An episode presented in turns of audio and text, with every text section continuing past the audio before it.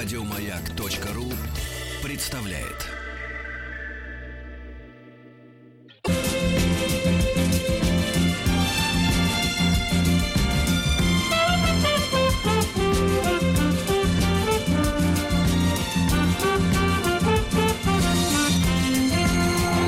Сергей Стиллавин и его друзья. Среда. Инструментальная. Друзья мои, когда мы с вами говорим, словосочетание произносим «жажда денег», мы представляем себе Тима Керби, который пришел на работу в среду. Да, здравствуй, Тим. Желудок разрешил, я пришел. Желудок. Счастлив. Ты знаешь, здравствуйте, Владик. Доброе утро. Ты знаешь, Тим, в последнее время учащается количество, вернее, учащаются сообщения о том, что человеком управляет желудочный мозг. Там в кишечнике сидит, так сказать, кокон. Бактерии. Да, который 3 килограмма весом, ну, в общем-то, столько же у тебя и в черепе. Вот. И он, значит, соответственно, подает сигналы. Ешь это, иди туда, бери то. К счастью, мой говорит по поводу конфеток и тортиков, что это плохо, а по поводу вредного, соленого пищи. Это... Понятно. Да. Ну ладно. Всегда хочет. Прямо ладно, посмотрим. Хочу. Завтра чипсы дотянешь ли. Ладно. Хорошо. Значит, нет, товарищи, вчера я был в шоке, если честно, от новости о том, что у нас на юге, в Ростове, по-моему, или в Ростовской области, или в Краснодарске, в крае, не помню точно, но, значит, побоище устроили люди из-за земли. 5 человек застрелили. Жесть. 5 человек застрелили, а стреляли человек 25. Такая вот как бы история, да. Ну, давайте перейдем тем временем к нашему мужчине прекрасному, да. Ну, что-то он нам должен сообщить в итоге. Что-то должен. Да.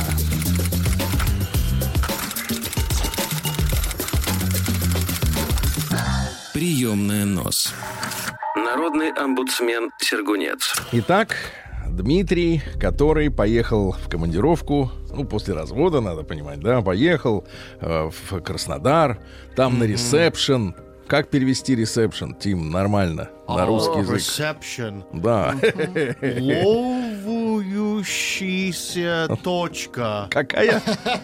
Ловящая человека. Точка. То есть это луза. Ну, так потому что, если ты играешь в американский футбол, так, ты ловишь мяч, это ресепшн. Тоже.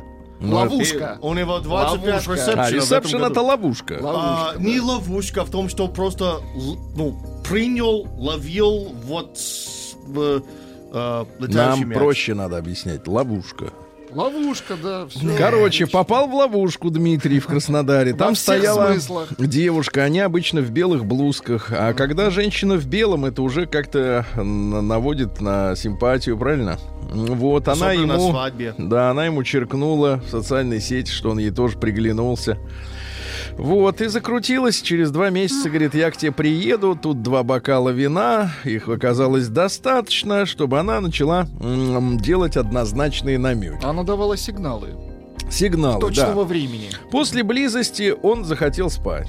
Ну, логично. Я себя корил и злился на то, что допускаю такие мысли. Мысли какие? Что плевать на человека. Отрицательная мысль тоже мысль. Но он отдал ей любовь. Да, мысли ушли вместе с... Да. С ней я... Так вот, где мысли-то? А люди говорят, в голове, да? То есть мы начинаем думать временами. Мужчина начинает... Надо подкопить мысли. Так сразу. Отвратительно звучит. Нет, звучит отвратительно. Еще хуже, что это правда. С ней я старался не подавать виду, а обнял, и мы заснули. Да, на следующее утро я проводил ее и остался со своими новыми мыслями наедине. Я все так же ощущал какую-то пустоту, отсутствие желания с ней говорить. Казалось бы, 2 дня назад я разговаривал с ней до поздней ночи. Ну, потому что мысли толпились у выхода. Вот. А сейчас, и тут я осознал, что мне нужен был секс. Да, это мерзкое американское слово. Да, именно американское. Конечно, оно ваше. Вся, потому что... Нет, в Древнем Риме это пол. а у вас секс превратился именно вот в это, похоть, понимаете, обросло, как сейнер обрастает ракушками подводными, так и слово это превратилось. А чисто плодные римляне вообще не было связано, да? А ты проверь, ты проверь. Мы на прошлой неделе узнали, что у них там волчица, помните? Да? Да. Вся эта симпатия была романтизирована мной подсознательно, как отговорка для совести, чтобы ввести свой внутренний моральный компас в заблуждение. Я был очень разочарован в себе. Ну, рубрика «Открывая себя». Мы общались уже менее активно. Потом она сама позвала меня к себе. А я, не знаю почему, согласился и поехал. Да? Давайте рубрику назовем «Мужчина нараспашку». Да. В метро. Нет, хоть куда. Хоть к тебе. Не знает, почему согласился. Да. Не знаю, почему. Ну, вот видите как. Природа взяла свое. Девчонки, а вы хотите, чтобы парень в 30 лет был готов создавать семью? Он не знает, почему поехал. А вы хотите, чтобы он был ответственный, как там, надежный, вот эта вся муть, которую вам вбивают в голову, да? Причем самое смешное, что мы-то знаем, почему он поехал. Просто поехал. Да, сейчас просто. Позвали, поехал, все, ну а что? А он не знает. Вот вы как в видный отдел заходите? Открыто заходите, правильно? Я знаю, меня туда тянет. У нас общие интересы. Но не знаю, почему, опять же. И поехал. Это снова случилось. Точка. Но теперь ощущение отчуждения появилось еще острее. Конечно, ты же не у себя. Уезжать-то некому, только тебе. Я, лежа рядом, смотрел на абсолютно чужого человека. Чужое тело. Как будто не понимая, как я здесь оказался. Я не понимаю, как я это сделал. Как я управился. Нет, неужели это сделал я? После отъезда я начал предпринимать попытки объясниться, вспоминая ее слова. Ничего серьезного, просто хочется почувствовать тепло. Знаешь, как вот рукой по батарее шаришь, осенью греет или нет. Так наглаживаешь батарею. Ну, если она не чугунная. Вот идиот. Опять поверил словам девушки. Неслись мысли в голове. Погоди, а каким словам? Она что-то обещала? Да, его что, обманули опять? Нет, погодите, в чем наколка? Да. Опять поверил словам девушки. Неслись мысли в голове. Как оказалось, я ей понравился намного сильнее, ну, видимо, чем она ему, так как начались разговоры. Думаешь, со мной нельзя построить семью? Или фраза «Ты хочешь...» ребенка,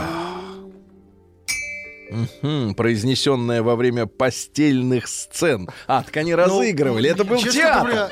Это был театр. Постельные. Слушайте, знаешь, вот в той... Нет, давай так, Тим. Вот помнишь, в тот четверг, вот в той постельной сцене ты мне сказала, как это отвратительно, да?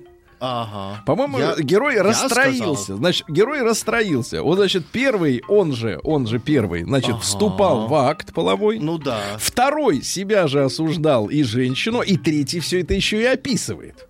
Вот когда шизофрения... Нет, а четвертого обманули. Да, нет, когда шизофрения, это когда два. А здесь как бы герой мультиплицировался, и все это он. Все пространство занято одним человеком, понимаете? Поэтому он просто сидит дома перед компьютером. Да, перед компьютером. Хуже, если за. Так вот, да. Намного. Да, а фраза «Ты хочешь ребенка», произнесенная во время постельных сцен во вторую нашу... Нет, во второй сцене, мой мальчик, во второй сцене. Скажем так... Shit is getting serious. Он это употреблял в правильном контексте. Но он, видимо, ходил на курсы кройки и шитья заодно и английского. Значит, что значит фраза? Еще раз читаю по-русски. Не надо отмахиваться, это не запах. Пыль идет от этого письма. Владик, отдай мне сигнал. Тим, отпой. Не говори, отпой. Shit is getting serious. Да. Как перевести дословно? Когда наши какашки становятся... Не надо. Ну, назови их по-другому. По-другому, Тим. Ты же русский человек по документам. Вот, фекалии. Нет, экскременты. Так экскременты. О, это твой вкус. Хорошо. На вкус и цвет товарища нет. Да. Когда экскременты становятся... Ну, это типа они в процессе становления серьезными. И для нас... Я тут смотрел рекламу по телевизору. Там говорят, что если долго ждать, можно отравиться. Ну, иногда... Женщин запугивают бедных. Они не знают, что делать даже уже. Короче... С утра до ночи траву едят, как коровы, а все как бы отравятся. Короче, когда они очень твердые, надо обращать больше внимания. Не надо, это вот это твердый, не твердый, это личное дело каждого. Вот в этом разжевывать. Мне кажется, если и говорить, смотрите, если и говорить о свободе, если и говорить о свободе в социальном плане, то вот здесь у человека полный свобода. Хорошее сообщение пришло. У него в голове стадо оленей.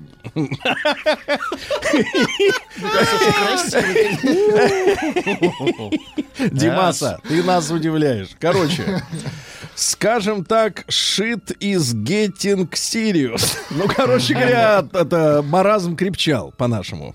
Она думала настолько далеко вперед и настолько серьезно, ну, что это стало даже странным. Так. Я понял, это к тебе доверие, Дима, оказано было. Доверие. Тебя, понимаешь, ты, значит, смотрел на ваши отношения как на сцены, а она на тебя, соответственно, смотрела как на перспективного участника ее сценария. Тут надо понимать, что женщина живет, к сожалению, сценариями. Uh-huh. Вот. И, значит, соответственно, вписывает в свои задумки оленей. Ну, то есть она расставляет вот эти вот... А тут ей подфартило, здесь стадо было. Нет, как называется вот это вот ограждение? Это когда кораль? Загон. Или... Может быть, кораль, да. Вот у вас кораль, окей, коралл. Так вот. О, кораль, есть такая песня. Я понял, что... О, Кэрол. Я понял, что надо останавливать ее полет фантазии и быть честным с ней. Что мы провели эти 2 ночи, что нам было очень хорошо, но ничего не получится. Не получится. Почему? Вот именно. Мы были настолько разными, что подобные противоположности не притягиваются. Ну, а в чем вы были? Если вы настолько разные, не надо, как сказать, танцевать. Надо узнать, что вы такие разные. И потом... Ну, и потом? Как сказать, у них порядок действий неправильно. Нет, ты понимаешь, в чем проблема? Да. Мысли-то там все, понимаешь? То есть там хорошие, а сверху похуже. Сверху похуже. Я вам скажу, что это легко там все создавать, а в мозге это тяжелее. В мозге тяжелее, в мозге, да. Это у вас 3 килограмма, там неизвестно сколько. Значит, мы были разные. Конечно, мне сказали, что я просто трус и подобное. Я бы сказал так: трус, мерзавец, малохольный. Очень хорошо. Малохольный, вот. Я же в ответ мог только согласиться. Да. Да, я такой. Да. Наверное, это трусливый поступок. Все оправдания о том, что... Дальше цитата. «Ты же говорила, что это будет просто секс». Уже не сработают. Я понимал, что это глупо. Я снова поверил словам девушки. И в 3-й раз поверил он словам девушки. Общение наше прекратилось спустя 2 месяца от их начала. 2 месяца от их начала. Пожалуй, это конец моего 2-го письма. 3-е напишу после того, как услышу это в эфире. Так сказать, соберу обратную связь. Вновь прошу не делать поспешных. Нет, они не поспешны, они прожиты, эти выводы Димаса. Все мы люди, и мы все ошибаемся. Все, но не все так. Да. Кто-то выносит из ошибок уроки, а кто-то нет. У всех есть авоська для уроков, правильно? Спасибо за внимание. Ну что же, товарищи, это прекрасное письмо. Оно иллюстрирует, самое главное, вот я скажу, самое главное нашим женщинам, которые, значит, сами являются, носителями образа. Uh-huh. Но вот женщины в повседневной жизни, они носят образы. Uh-huh. То есть они одеваются, строят личико. Вы слышали, кстати говоря, тут... Личико — это какой-то вот фальшивый образ. Да-да-да, это не имеет отношения к ним. То есть вот если, например, так сказать, как правило, если строгая, серьезная и такая вот вся очень сосредоточенная, это, как правило, неуверенная в себе.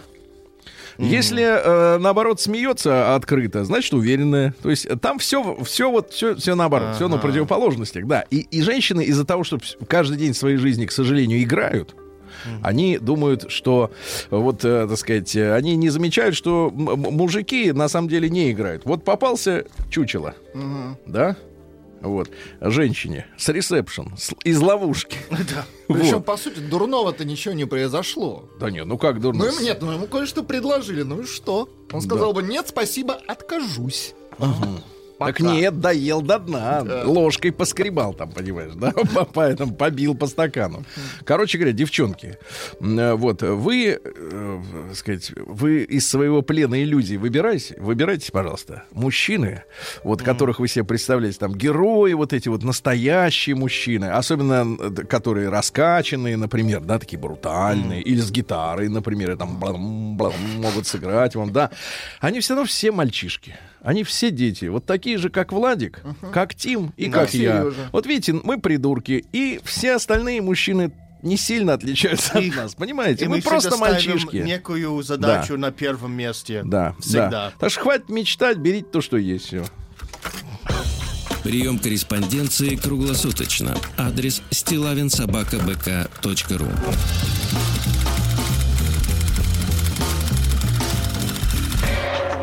Фамилия Стилавин 2Л. Слушайте, а вот следующее письмо, которое мне пришло буквально вчера, оно меня повергло в восторг. Знаете, бывает повергло в ужас. Ну, надо определенный глагол и сочетается с определенными существительными, да? Повергнуть можно в ужас, а меня в восторг. Ты чувствуешь фишку? А я вижу восторг в твоих глазах. Да-да-да, даже за стеклами витрин очков ты видишь это. Так вот фраза, и вы сейчас почувствуете, что чем я был пленен. Мне написал Константин, ему 34 года. Две строки, которые перевернули мой вечер вчера. Так. Дорогой друг Сергей. Неплохо зашел. Можно смело. Вот паузу пригасить. Да, давайте. Речь о дружбе. Мне кажется, другая. Да, давайте. Вот как вы чувствуете друга? Да, Владик же у нас иллюстратор. Да, когда Сергею говорят, что он друг, я включаю следующую музыку. Инопланетянский друг. Ведь он его не знает. А теперь внимание. Дорогой друг Сергей. Пишу тебе, так как хочу. Я запятые расставляю произвольно на мой вкус, потому что их, в принципе, тут не густо. Дорогой друг, запятая, почему-то написано зато Сергей. Пишу тебе, так как хочу поделиться своими чувствами. Мне 39, и моя жизнь не удалась. Крепко. Не удалась, ребята. Вот прием корреспонденции круглосуточно. Адрес stilavinsobakabk.ru.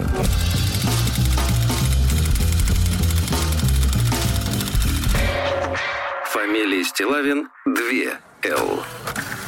День дяди Бастилии пустую прошел. 80 лет со дня рождения. Ух ты, а ей уж 80.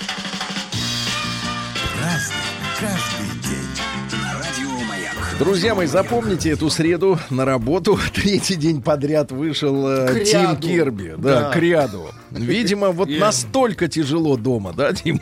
Да, просто хочется здесь. Понимаю, но мы твои друзья. В безопасном бункере маяка. Настоящий, конечно, бункер твой. Так вот, сегодня у нас 23 октября, ребятки, и сегодня отмечается День работников российской рекламы. 25 лет прошло. Значит, я должен сказать с грустью, что с тех пор, а произошло это, по-моему, в 90-е или в начале 2000-х, большинство российских креативных агентств, которые поражали нас иногда в плохом смысле, иногда в хорошем, таким творческим подходом к рекламе. Эти конторы все либо были скуплены, либо умерли под натиском конкуренции международных глобальных рекламных агентств. Поэтому, когда мы смотрим, в особенности смотрим, да, рекламу, и она нас немножко как-то вот вызывает ощущение, а это вот про нас она снята, это у нас такие люди живут, с такими эмоциями, с такими словами, вот, то надо понимать, что это сделано чужими людьми. Ну, одобрено забугорными... Одобрено очень далеко, и поэтому, в общем-то, вызывает, конечно, досаду. Международный день снежного барса. Вот, это типа кот. Да. Но злой, потому что холодно вокруг. И, да. По-моему, это хоккейная команда тоже. Да, да. Нацак барс. Да, это просто барс. Значит, национальный день освобождения Египта. Вот что интересно, ребята, в 1956 году это произошло, и в тот же день было устроено так называемое венгерское восстание 1956 года. На самом деле очень много параллелей и сведений о том, что, так сказать, Запад, который терял Суэцкий канал, устроил заваруху, чтобы Советский Союз как бы вот... Может, отвлечь. Да, не то чтобы отвлечь, но силы отвлечь, да, или в отместку. Ну и сегодня, наконец, Евлампий Зимоуказатель. На Руси в этот день наблюдали за разными приметами. Ну-ка, давайте-ка, Владик, посмотрим. Например, смотрели на месяц. На месяц. Это луна, но обрезанная. Значит, с края. Значит, считалось, что его рога должны показывать в ту сторону, откуда вскоре подуют ветры. Ну, вот концы. Рогов не видите. Рогов не видите, да. В это время поленья расщепляли на лучины. Очень хорошо. Устанавливали специальные светильники-светцы. Вот, да. При их свете лучины крестьяне занимались домашними делами, готовили еду, занимались рукоделием, починяли инструменты. Лучина сгорала быстро, всего за несколько минут, поэтому дети должны были круглосуточно их новеньких вот набивать. Стругать. Да, да, да. Ну, вот такая история. Праздник каждый день. Радио Маяк. Замечательный мужчина родился в этот день, но в 1491 году Игнатиус Лойола, это основатель ордена иезуитов, ну, обыватель, который, ну, в лучшем случае читал книжки с этим, про этого Ватикан, там, про все дела, фильмы смотрел вот эти вот фантастические, да. Он такой, ну, как полымнется, так скажешь, ну, да, какие-то там иезуиты. На самом деле орден существует и процветает до сих пор, работает, в общем-то, да, занимается решением вопросов.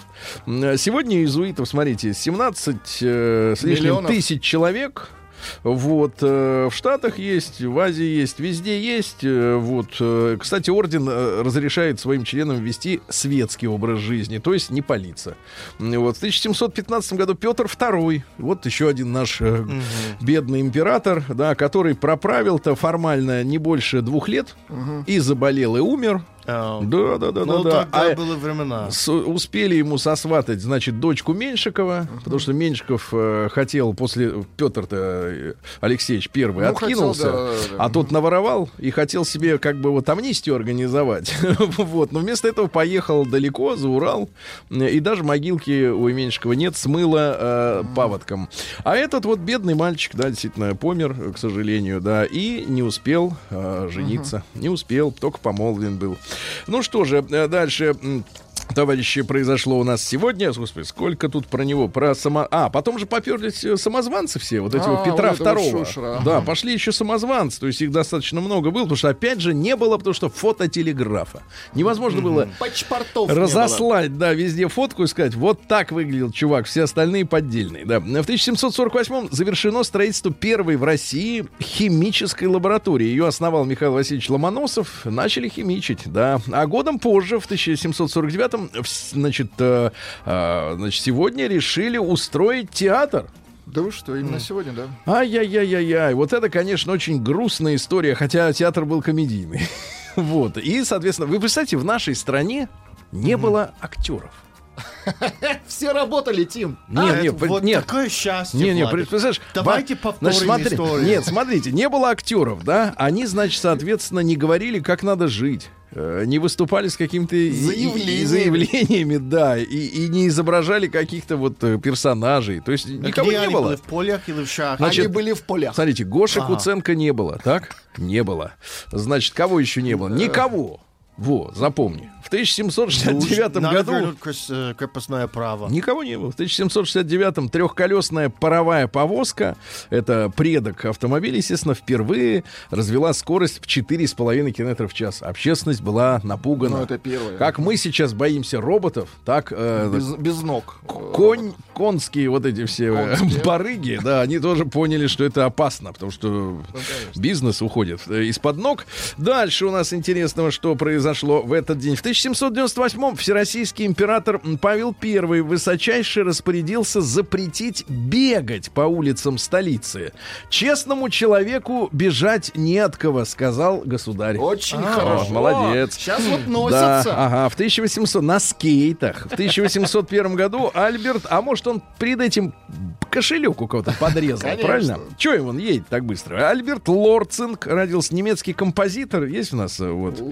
Да, 30 опер и зингшпилей у него. Ну, немного. Да, зингшпиль — это песенная игра. Ну, да, чуть-чуть послушаем. Опера есть у него «Царь и плотник». Это про Петра Первого. А, слушайте, а почему? Ну, потому что Петр Первый под видом плотника поехал в Голландию учиться забивать, как говорится, гвозди. Строить корабли. Вы скажите нам, пожалуйста, Тим, а почему на Западе так любят Петра Первого? Потому что он осознал, что мы лучше вас. То есть он как бы унизился. Потому что ему нравилась Европа. Да, очень нравилась. Потому что он показал всем, что на Западе лучше, Запад правильный. И мы сказали, что вот, это наш человек в России. Петр наш. То есть шпион, что ли? А Горбачев тогда тоже, что ли, ваш? Я не знаю, если это шпиона. Симпатизатор, есть такое слово на русском? Симпатизатор. Оказывается, что нет. Да, но он показал нам симпатию. Хорошо. Огромную. В 1812 году Москва была оставлена без боя после Бородинского сражения и освобождена от французов. В этот день много сгорело имущества. Да. В тот же день в Париже, а ведь сбежал уже Наполеон, значит, нет, еще не сбежал, бежал уже. Произошла неудачная попытка свергнуть Наполеона под руководством генерала Мале. То есть тот здесь бежит, а там его свергают, представляете? Вот. Но неудачная, к сожалению, попытка, да. А в 1814 году в Лондоне хирург Джозеф Карпью официально провел первую в современной истории пластическую операцию. Он восстанавливал людям носы. Но это было актуально, потому что сифилис бушевал. Вы же понимаете, да. Да и потом грабители резали носы. Вот. А из участка кожи лба, представляете, из-за лба брал нос. Вот. А то говорит, а там потом нарастет чего-нибудь. Шишка.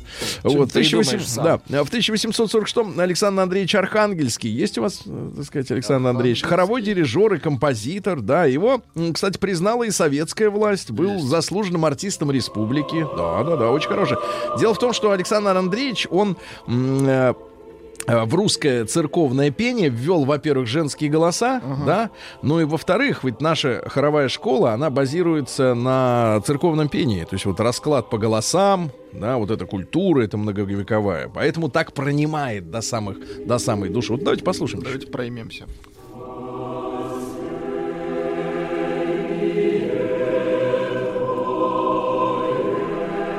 Вот так. Хорошо. Нет, ну это действительно, это затрагивает струнки души. В 1868-м Фредерик Уильям Ланчестер, это английский инженер, он вместе с братьями Фрэнком и Жоржем построил первый британский автомобиль. Вот. Ну, какой автомобиль? Нет его сейчас, да. И, кстати говоря, впервые в мире он придумал устанавливать на машинах тонированные стекла. Ну, чтобы не видно было рожу наглую. Слушайте, сейчас вижу вот совсем паразитов, совсем в борзели. Лобовые красят, представляешь? Тонируют, извините. Чтоб совсем ничего... Это вообще незаконно. Так это и не видно ни черта. Это какой-то штраф 500 рублей.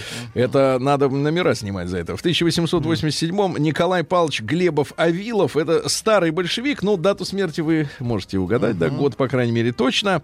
Он был наркомом почт и телеграфов в составе первого советского правительства. В 18 году был главным комиссаром Черноморского флота. Он руководил его затоплением. Ну, помните, да? Там по договору с немцами мы должны были немцам эти корабли отдать, но что-то решили, что-то у немцев дела плохи, давайте-ка мы пока затопим. Кстати, большинство кораблей потом подняли, потому что трагедия так, она временная. Ну и в 1936 году его арестовали, а оказалось, террорист. Понимаешь, да. Так а начинал-то как кто? Как до революции, я имею в виду, как террорист. Руки-то помнят. В 1889-м Альбрехт Пейпер, это немецкий педиатр, доказал, что ребенок внутри мамочки реагирует на, например, автомобильный клаксон. Он ему не нравится, да, и бьет ножкой мамки, говорит, приглуши клаксон, да-да-да. Дальше, что у нас интересно, в 2014 году в Москве открыто Щукинское театральное училище. Это символично, да, что, во-первых, артистов вот завезли тогда в средние века, и открыли Щукинское училище. Значит, методика у щукинцев следующая. Давайте. Я выяснил, ребята, чем отличаются от другое. Значит, они осваивают все элементы театрального искусства. Вот вам кажется, что Гоша просто так выходит, да, протер лысину и что-то говорит. Да, он просто клевый. Нет, это школа. В строгой последовательности. Сначала простые элементы, а потом нанизываются как шампур, как на шампур следующие, да. Значит, ну и главное, что они не приемлют систему разрозненных творческих мастерских. Мастерская, например, мастерская школа. Тима Керби, например. Шел вон с таким, да. Вот надо, чтобы все работали вместе. Вот. И поэтому, кстати, все преподы там, которые были в прошлом учениками, ну, студентами, чтобы школа продолжалась. Из великих выпускников «Щуки» Ролан Быков, Александр Калягин, Андрей Миронов, Василий Ливанов. Шикарные актеры. Имена, да. В 17-м году на заседании ЦК РСДРПб, извините за скороговорку, принята резолюция Владимира Ильича о том, что будем мутить вооруженное восстание. Не все соглашались. Журналиста. Да, Ильича. Журналист, говорит, но через год он стал журналистом. Да. В 18 году Мейер Вильнер родился. Это генеральный секретарь Коммунистической партии Израиля. Оказывается, была Компартия Израиля. Да, но как-то вот не слышно. Не слышно про такую партию. Да. Сегодня в 20 году Джани Родари, ну, и знаменитый итальянский детский писатель, в советское время обличал капитализм. Да, в своих книжках. Это нравилось. Да. Вот. Был и поэтом в то же самое время. Например, в понедельник я проснулся, а во вторник я зевнул. В среду сладко потянулся, а в четверг опять заснул. Спал я в пятницу, в субботу не ходил я на работу, но зато уж в воскресенье спал весь день без пробуждения. Ну, крепко, да. Да. Ну, это детские стихи. Детям не надо вот изящности вот это. Знаешь, там вуали, там грудка. Вот это все не для детей. В 22-м году герой Советского Союза родилась Маншук Маметова. Вот она в 43-м году в тяжелых боях за освобождение Невеля уничтожила с помощью своего пулемета 70 солдат противника, не побежала и приняла смерть героя. Маншук Маметова, вот такой старший сержант. День дяди Бастилии пустую прошел. 80 лет со дня рождения. Ух ты, а ей уж 80. Разный, каждый. Дорогие товарищи, сегодня у нас 23 октября, и в 1928-м родился замечательный наш композитор и дирижер Юрий Сергеевич Саульский. Папа у него был пианистом, мама пела в хоре в русском под руководством Свешникова. Сам в юности и на фортепиано, и на аккордеоне, и на валторне. То какой молодец. По-всякому, ну-ка дайте нам, пожалуйста. С какой-то грустью неземной. Только один трек у вас есть, да? Ну хорошо, хорошо. Хорошая песня, хорошая песня. Василий Иванович Белов в 1932 году писатель, да? Вот, тут какая история, смотрите. Из биографии строчка. В 80-х годах перестал употреблять алкоголь по политическим мотивам. Пеле сегодня родился. Ну, помните, и кофе был такой. А, не, кофе не был, он рекламировал. Кофе «Косяки» назывался. Да, «Косяки». Ну, или «Касики», как там.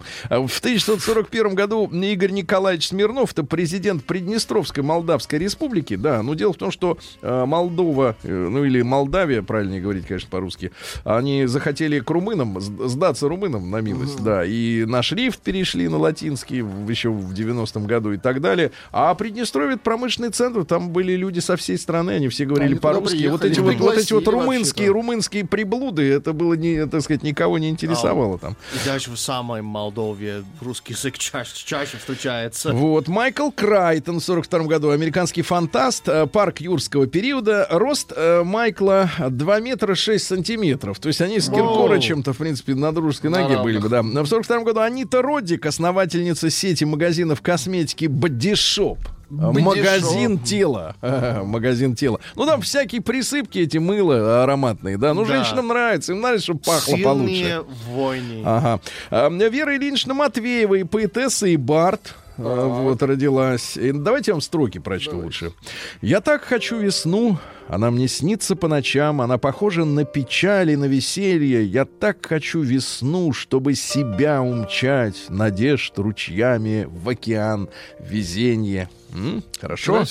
Или, например, вот такие строчки. Давайте. Вот. «Не ищи меня, пожалуйста. Я ушла гулять по городу. Полутенью, полусветом, мимо заспанных домов. Я спасу от одиночества эти улицы и дворики, позабытые домами ради отдыха и снов». Ну, женщина ночью идет одна. Хорошо. Энг Ли родился в 1954 году. Такой? Тайваньский кинорежиссер. Ну вот «Жизнь Пи». А, это он снял. «Крадущийся тигр, затаившийся дракон», «Горбатая гора». Вот это хорошо? Тоже проверочный вопрос. Проверочный вопрос. «Горбатая тебя гора». Мы должны знать правду. Ну, Веерт Л. Янкович родился, да? Вау! Да, настоящий праздник. Это кто такой вообще? Это извращенец. Музыкант. Пародист. Да, он сегодня... Он оригинальные свои песни. Да, 84-м. Играет на баяне прекрасно. На баяне прекрасно, да. В 83-м году в Буэнос-Айресе из окна 13-го этажа упала на голову бабки бедной собака. Случилось такое, да. Неожиданно. А в собравшуюся на месте инцидента толпу врезался автобус. Какая-то вот невезуха вот одно за другим, да. И мужчина, который стал свидетелем обоих случаев, как собака упала, как автобус, умер от сердечного приступа. То есть в принципе, весь фарш. Черный, да. В 1984 году сегодня пленум Центрального комитета партии принял программу переброски на юг сибирских рек. Ну, слава богу, вот если перестройки и можно вменить какие-то заслуги, то, наверное, одно из немногих вот достижений — это остановили вот эту муть. Но самое-то интересное, что придумал, значит, выпускник Киевского университета Демченко еще в 1868 году. Он говорит: да, давайте перебросим. Потом много чего, что произошло, да, Сталину предлагали, так сказать, это все сделать, а он говорит: да, ну, муть, и отложил. Вот. А ребята, которым нечего было заняться в 80-е в начале, да, вот они решили, так сказать, копать дальше. Ну и слушайте, событие сегодня очень сильное, культурное. Смотрите, по указу первого секретаря Московского городского комитета партии Виктора Гришина, был такой товарищ, в Москве, значит, создали, ну, я так понимаю, комитет наш госбезопасности подсуетился, как в Питере, значит, в свое время с рок-клубом, и официально заработала Московская рок-лаборатория. Вообще, если честно, надо сказать следующее. Московский так называемый рок... Да нет никакого московского рока. Вот в нем, знаешь, вот из него слышна сытость. Это точно, вот с вами абсолютно согласен. Вот питерский, уральский, там свердловский, там все по-другому, там все по-честному. В Москве очень сытый рок. Значит, ну давайте посмотрим названия, которые, может быть, кому-то о чем-то говорят. «Черный обелиск» знаем, «Бахыт Компот», «Биоконструктор» не знаем, «Бригада С» оттуда, да, «Ва-банк», дальше «Звуки Му», да, «Институт косметики» была такая группа, да-да-да, «Коррозия металла», «Крематорий», «Манго-манго», ну это вообще, так сказать, аквалангисты. Дальше «Дуэт», «Прощай, молодость», «Монгол Шуудан», «Наив», «Ногу свело отсюда». Ну, вот эти... ну это поп-музыка, да. Дальше «Ночная трость».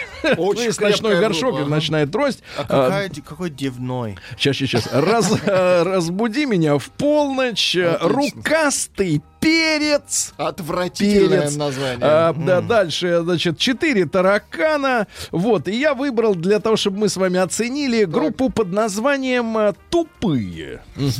Давайте послушаем. Московский рок.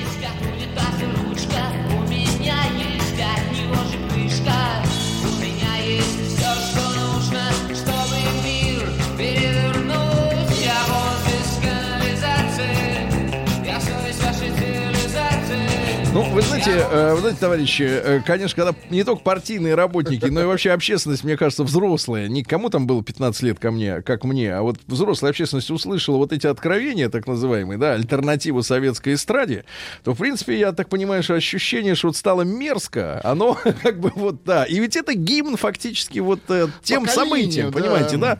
Ведь вот что хотели петь-то люди, понимаешь? И вот это не стало нетленкой. Вот У меня есть от унитаза ручка и крышка хорошо. Есть, да. Я голос цивилизации, я голос из канализации, да. Значит, скрейс он их кнопки теперь. Да, ну что, в 2000 году очень интересная история. Президент США Билл Клинтон выделил $58 миллиардов на установление национального стандарта употребления алкоголя за рулем. Типа 0,08 промилле можно. Вот. Ну и iPod появился в 2001 от компании Apple. iPod, то есть ходишь и крутишь, да. Итак, версии. Врешь, не делали носы из лба. В горбатой горе ковбои горбатятся. Так. И темнишь про Павла Первого.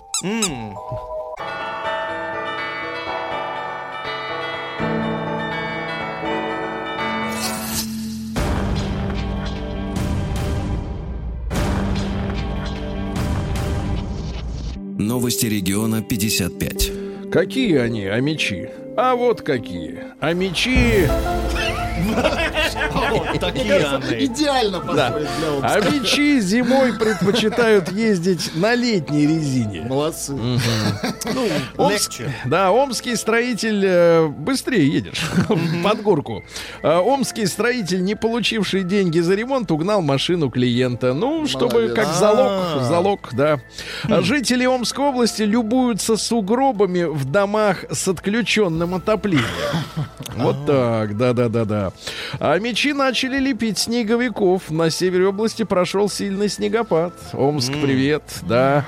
А дальше, несмотря на проведенный в этом году ремонт, дороги в Омске стали еще хуже. В Омской области до сих пор, кстати, ведется битва за урожай уже под снегом.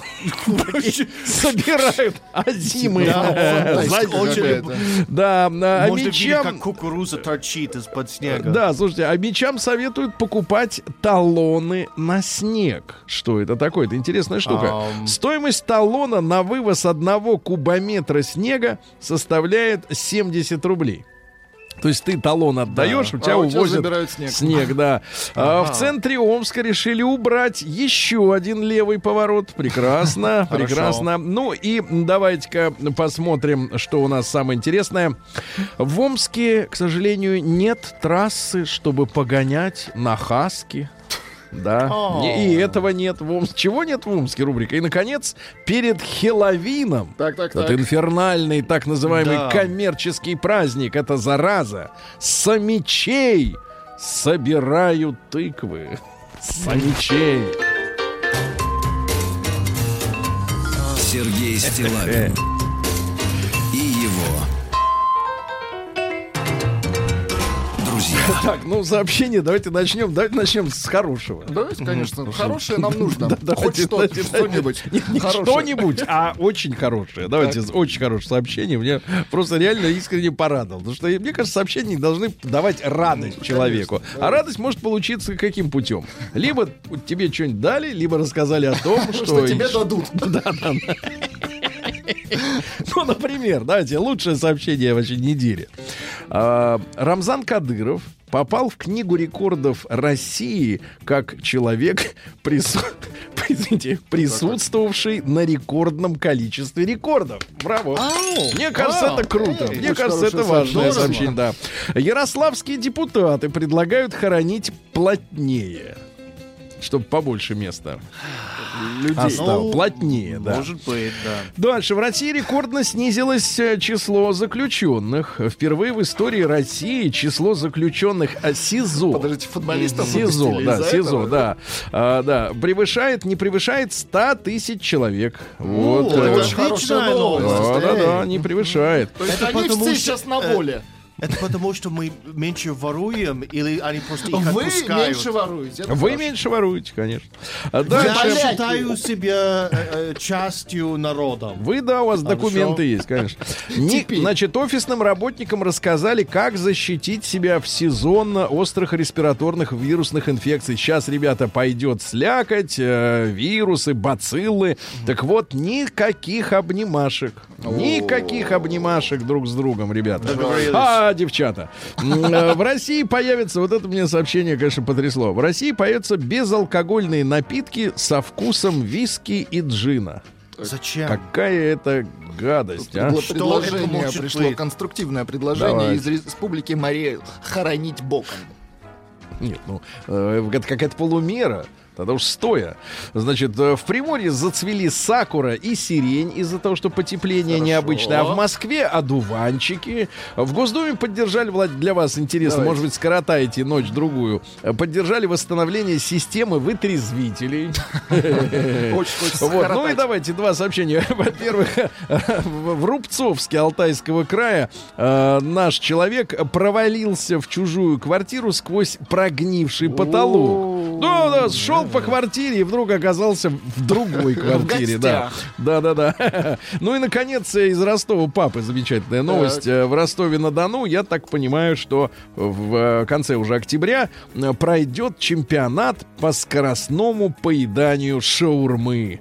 Значит, будет около 30 участниц и участников, которые будут глотать стритфуд. Ну, а иначе не победить, брат. Тут же не до жова. Так сказать. Наука и жизнь. Да, поэтому и участница тоже есть, да. Значит, ну что же. Нет, я просто говорю о том, что это друг. Это веселый спорт. Это спорт. Веселый спорт. Вот так вот, да. Это хорошо. Так я только хороший. Да. Отвратительно. Ну просто вы завидуете, что вам не достанется ни кусочка. Вообще не завидую. Ученые назвали лучшим утренним энергетиком не кофе, а яблоко, ребята. От яблока бодрит по-страшному, да. Британские ученые заявили, что мы живем в самую счастливую эпоху. Они проанализировали литературные текста, как говорят рокеры. Вот и выяснили, что судя по эмоциональной, так сказать, составляющей, мы живем в эпоху, когда действительно живется просто припеваючим. И какие счастливые люди вокруг нас. Да, так что хватит ныть, Тим. Хватит ныть. Посмотри, как жил Пушкин. Я отображаю реалию. Пушкина тебе вообще убили. Понял? Еще предложение пришло. Извините, закапывать по пояс и памятник. Не нужен памятник. Пусть... Слушайте, уберите этих людей. Я не могу убрать, они вас слушают. Ученые разработали нейросеть для восстановления утраченных текстов. Ну, то есть не для дофантазирования того, что могло бы быть написано. Хотя, мне кажется, это следующий этап. Что нейросеть напишет то, что человек и не собирался. Иркутские ученые привезли показывать в Китай дронажабль. Это дирижабль с элементами дрона. То есть он летит с пузырем вот с этим, да, с наполненным газом. Соленые огурчики очень полезны для здоровья. Оказывается, нет дела не во вкусе, а дело в том, что соленые огурцы являются низкокалорийными. В них нет жира. Они поддерживают рост хороших бактерий в кишечнике. Действуют как пребиотики. Не таблетки надо жрать, а огурцы. Сергей, они действуют как закуска. Да, витамин К. Вот, ну, на вас так. Вот, а на вас по-другому. Да, витамин К помогает свертываться крови. Так. Витамин А помогает поддерживать иммунитет на должном уровне. Также соленые огурцы содержат витамин В. Это пищеварение. А рассол регулирует сахар в крови. Ну, в общем, молодцы огурцы. Ученые выяснили, как кадровики набирают работников. Ну, есть вот HR-овцы, да, они набирают людей. Так вот, оказывается, провели много тестов. Выяснилось, что выбор, окончательный выбор вот в пользу того или иного соискателя должности базируется всего лишь на одном. На восприятии. Нет, это понятно, это у вас в Америке, но на восприятии речевых потоков. паттернов, свидетельствующих о социальном статусе собеседника. Короче, главное голосом показать, что ты соответствуешь этой должности. Да. Понимаешь, уверенность. Рассказывай, какой ты прекрасен. Уверенность и в себе. Нужен. Да. Ученые назвали самый первый цвет во Вселенной. Некоторым кажется, что Вселенная черная. Нет. Да. Оранжево-белое свечение, но оно похоже. Да, это да. Что так в моменте создания Вселенной. Да. Оранжево. Весь цвет был оранжевым. Да. Дальше. Российские ученые признали, что клюква, чай и арахис — это ГМО. Генно-модифицированные организмы. Вредные. Чай, организм, да. Мозг может ремонтироваться во время сна, Владик, но может и не ремонтироваться. Ну и, наконец, ученые нашли существо, которое издает звук громче, чем пролетающий самолет. Это одноусый звонарь. Тут еще одно предложение поступило по поводу экономии места. Да. Если за руки возьмутся, то и оградки не нужны.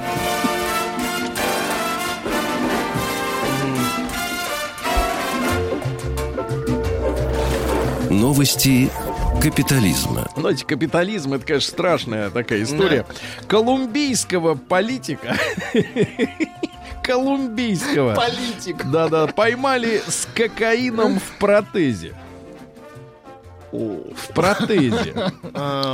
Такой сладкий протез. Да, 7 кило влезло кокаина. Значит, большая. То есть он, в принципе, там кроме кокаина не было ничего в этом протезе, правильно? Вот, политик. Зовут Виктор. Фамилия Агудело. Он состоит... Ты помнишь первые кадры фильма «Красной жары»? Не помню. То же самое. Ах, то же самое. В России протезом, кокаин. Помните? В России нет. Нет, это... Ну, нет. В России в кавычках. Брехня. Это брехня. А вот здесь правда. Состоит в партии «Радикальные перемены». Ну, действительно, радикально. 7 килограмм. Мужчина попытался избавиться от полчищ тараканов и устроил взрыв. Но, слава богу, не ядерный. Агрессивная корова весом 600 кило сбежала в Германии с фермы. Ее пришлось ловить с вертолетом. Да. Веганка в американском Вашингтоне влюбилась в охотника и рыболова. Точно. Да. Дочь, вот неприятное сообщение, дочь, значит... случайно отправила отцу фотографию, которую ей прислал незнакомец, фотографию причиндалов. У отца началось кровотечение. Да, дальше. С помощью воздушных шаров учительница научила детей гигиене. Молодец. Показывала на шаре. На шаре. И, наконец, владельцы, просто хорошее сообщение. Владельцы панда-кафе. Ну, то есть кафе, где панда. Это же национальное животное в Китае. Это опасно. А владельцы панда-кафе выдавали за медведей подкрашенных собак. Обнимемся, ребята.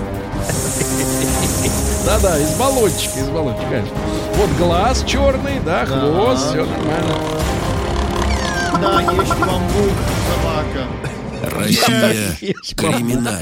Так, ребят, на тему пищи. Значит, Россельхознадзор бьет тревогу. В Екатеринбурге нашли халяльные пельмени, куда негодяи добавляли свинину. Негодяи обманывают людей. Сволочи. Смелый красноярец задержал водителя-наркомана. На улице семафорная. Владелец иномарки вел себя агрессивно, пытался вырваться после устроенного ДТП и даже снимал с себя одежду. Медики установили сильное наркотическое опьянение.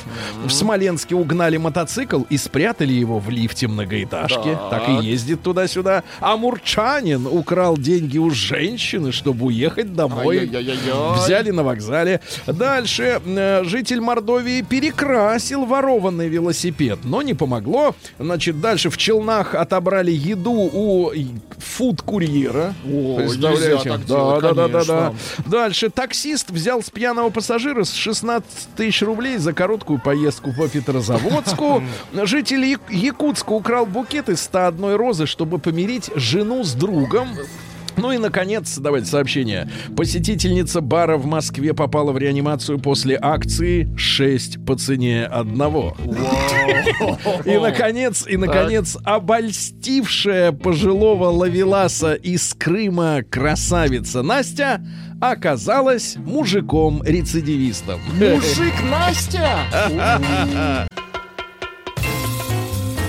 Сергей Стиллавин кино. Друзья. Среда. Инструментальная. Друзья мои, ну что же, у нас с вами дня не проходит, чтобы не пришло какой-то новости про искусственный интеллект. Сегодня вот говорят, искусственный интеллект сможет дописать утраченные произведения. Ну, например, Гоголь сжег «Мертвые души» парт Чу. Да. Значит, его восстановят, эту книжку, да ее. Это вранье и реклама себе, чтобы получить новые деньги на гранты. Да ладно, ладно, да. Мы же верим, мы же наивные буратины, правильно? Mm-hmm. Вот, а вчера был у нас, так сказать, форум специальный, посвященный вот этим всем делам. Там выступал перед общественностью. Я, честно говоря, надо сказать, выступал Дмитрий Анатольевич Медведев. Выступал. Я, честно говоря, как-то, наконец, напряжение вот нервное, которое росло в последнее время в виде страха перед искусственным интеллектом, оно немножко отлегло с сердца, как бы, да, ну-ка, включите музыку. Вот, да, отлегло. Да, да. Вот, Дмитрий Анатольевич призвал отдать, ну, смотрите, низкоквалифицированную работу роботам. Очень хорошо. Да, да, да. Очень. А люди должны мыслить на работе креативно. Творчески, и принимать решения. Значит, давайте-ка мы, товарищи, вот что. Про креатив поговорим. И про креатив тоже, конечно. Давайте-ка вот М1 на номер 5533. Ваша работа, она требует от вас креативности. И от вас зависит определенное решение. То есть вы не винтик, не шестеренка в механизме глобальном, правильно? Вот от вас что-то зависит на работе, от вашего решения. Давайте вот так поставим вопрос, да? М2 ничего не зависит, вы винт. Да, и можно отдать роботу. Да. Ну и большой взгляд, плюс 7967-103-5533. Значит, давайте какую работу отдадим роботам? Давайте, да, подготовим список. Давайте заранее подготовим, потому что когда они придут, уже будет как бы суматоха начнется. Правильно, они будут железные руки тянуть, отдай. А мы им вот по списку, пожалуйста, идите, распишитесь, правильно? Давайте после новостей сразу поговорим.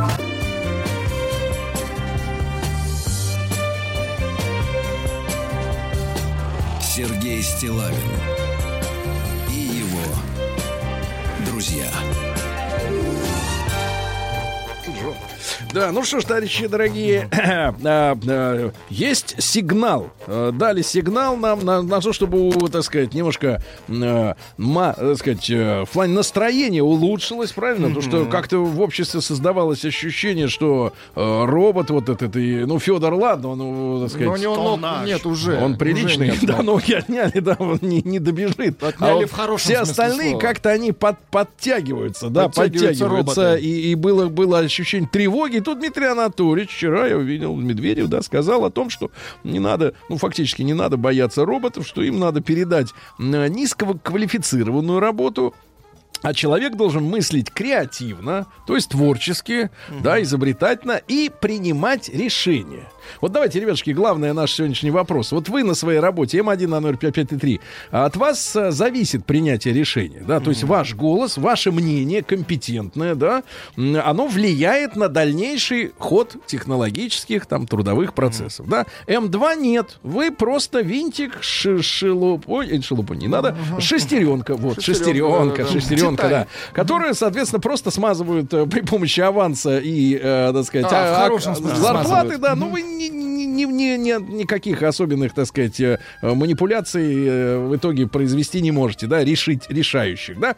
Ну и большой разговор, конечно, фантазийный, не то что фантазийный, надо обернуться вокруг себя, посмотреть, во-первых, да, какие профессии, какие, так сказать, должности, может быть, да, действительно, передать в первую очередь, потому что роботы... В крепкие руки роботов. Не то, что в крепкие, да. Вот смотрите, например, из Ярославля пишет товарищ, обязательно, ребят, подписывайтесь, сколько лет, кем вы трудитесь, потому что сообщений. Да, потому что в некоторых такая вот некоторая агрессия, я вижу уже, читаю, содержится, или какой-то юмор такой нервный, но он вызван страхом, вызван опасением тем, что вот как раз один прекрасный день, как комиссары в пыльных шлемах, войдет группа роботов, скажет, так, прошу ваше служебное удостоверение на чисто русском языке, идите домой, а мы тут будем продолжать. Так вот, когда уже, пишет из Ярославской области товарищ когда уже искусственный интеллект будет выступать перед общественностью? Вот это, кстати, очень интересный вопрос. Потому что мы ждем некоего пришествия, например, инопланетян, которые, значит, прилетят, они устроят пресс-конференцию, они скажут, что, например, хотят нас раздолбать или, наоборот, хотят помочь и так далее и тому подобное. А мне кажется, вот встреча с внеземным, ну, в переносном смысле разумом, она произойдет, когда к людям выйдет робот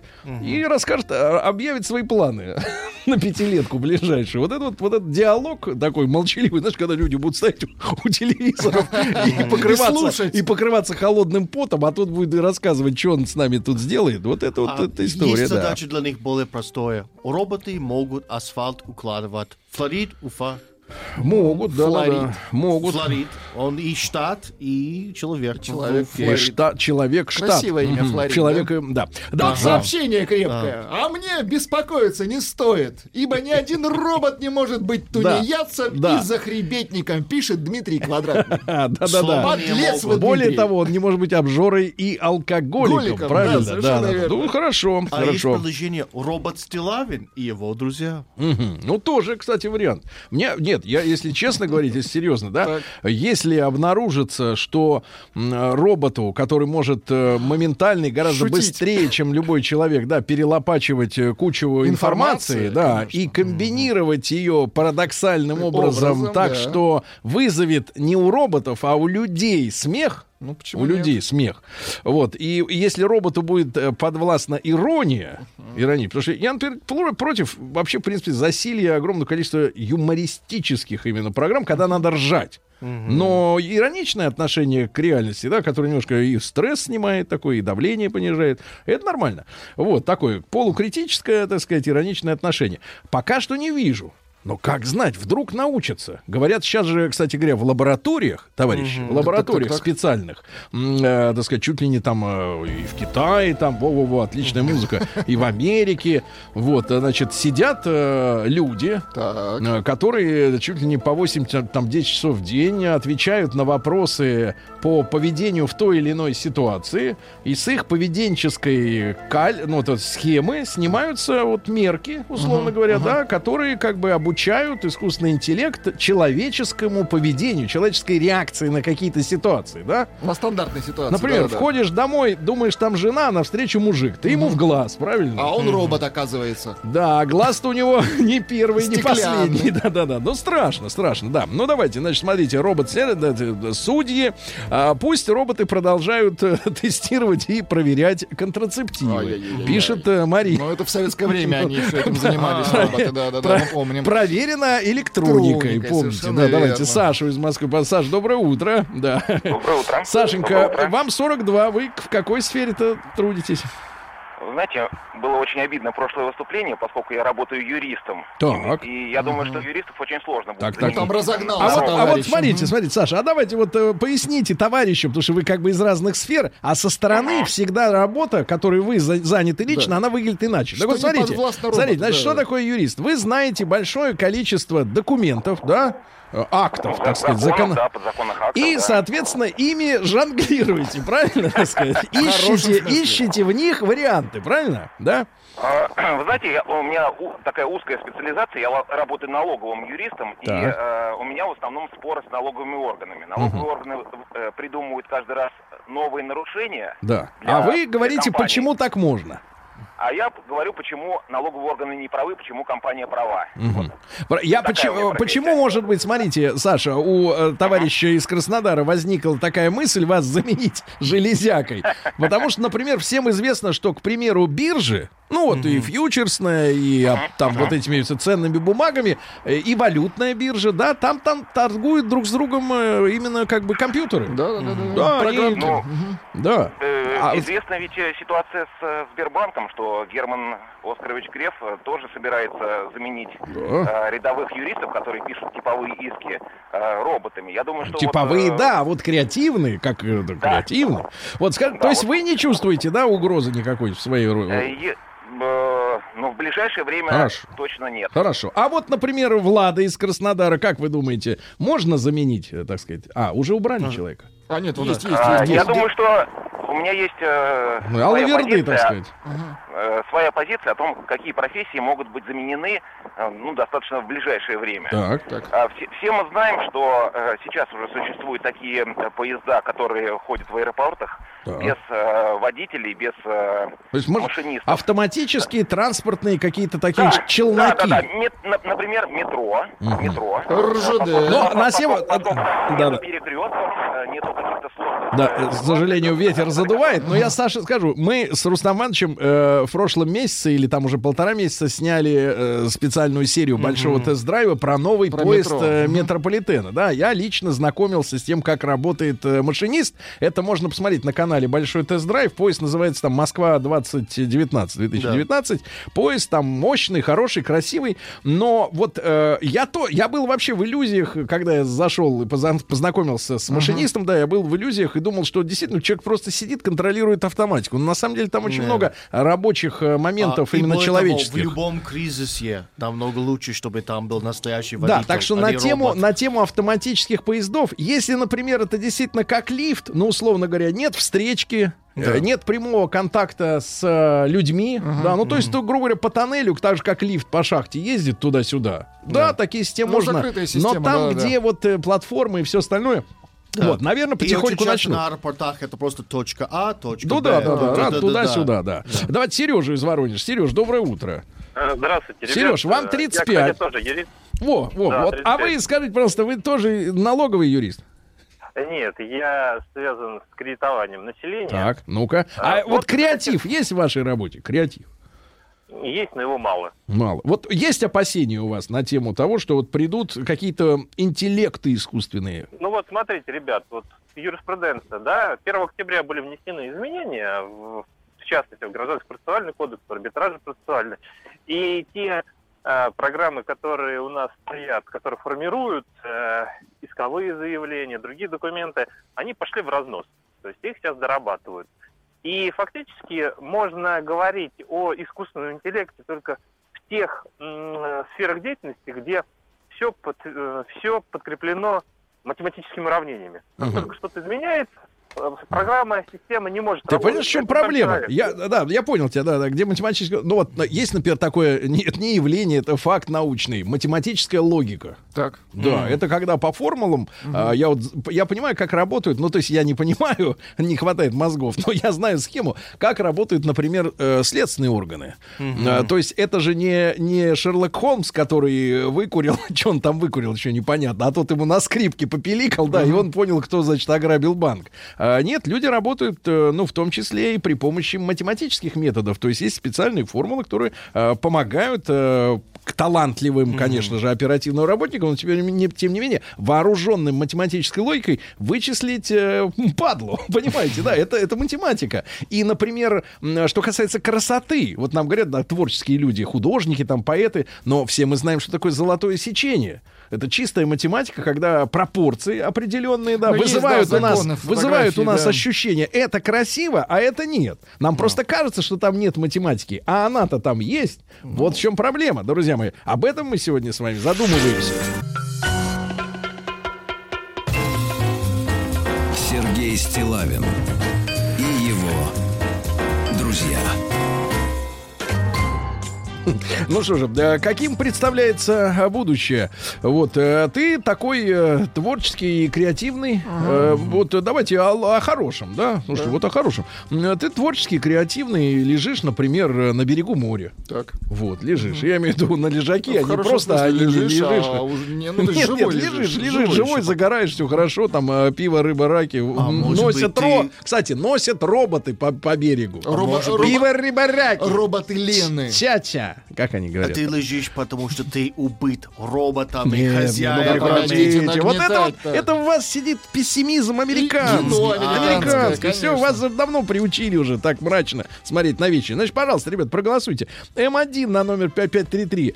От ваших решений на работе, в вашей конкретной должности, в вашей, пусть небольшой, но все равно сфере, зависит исход дела.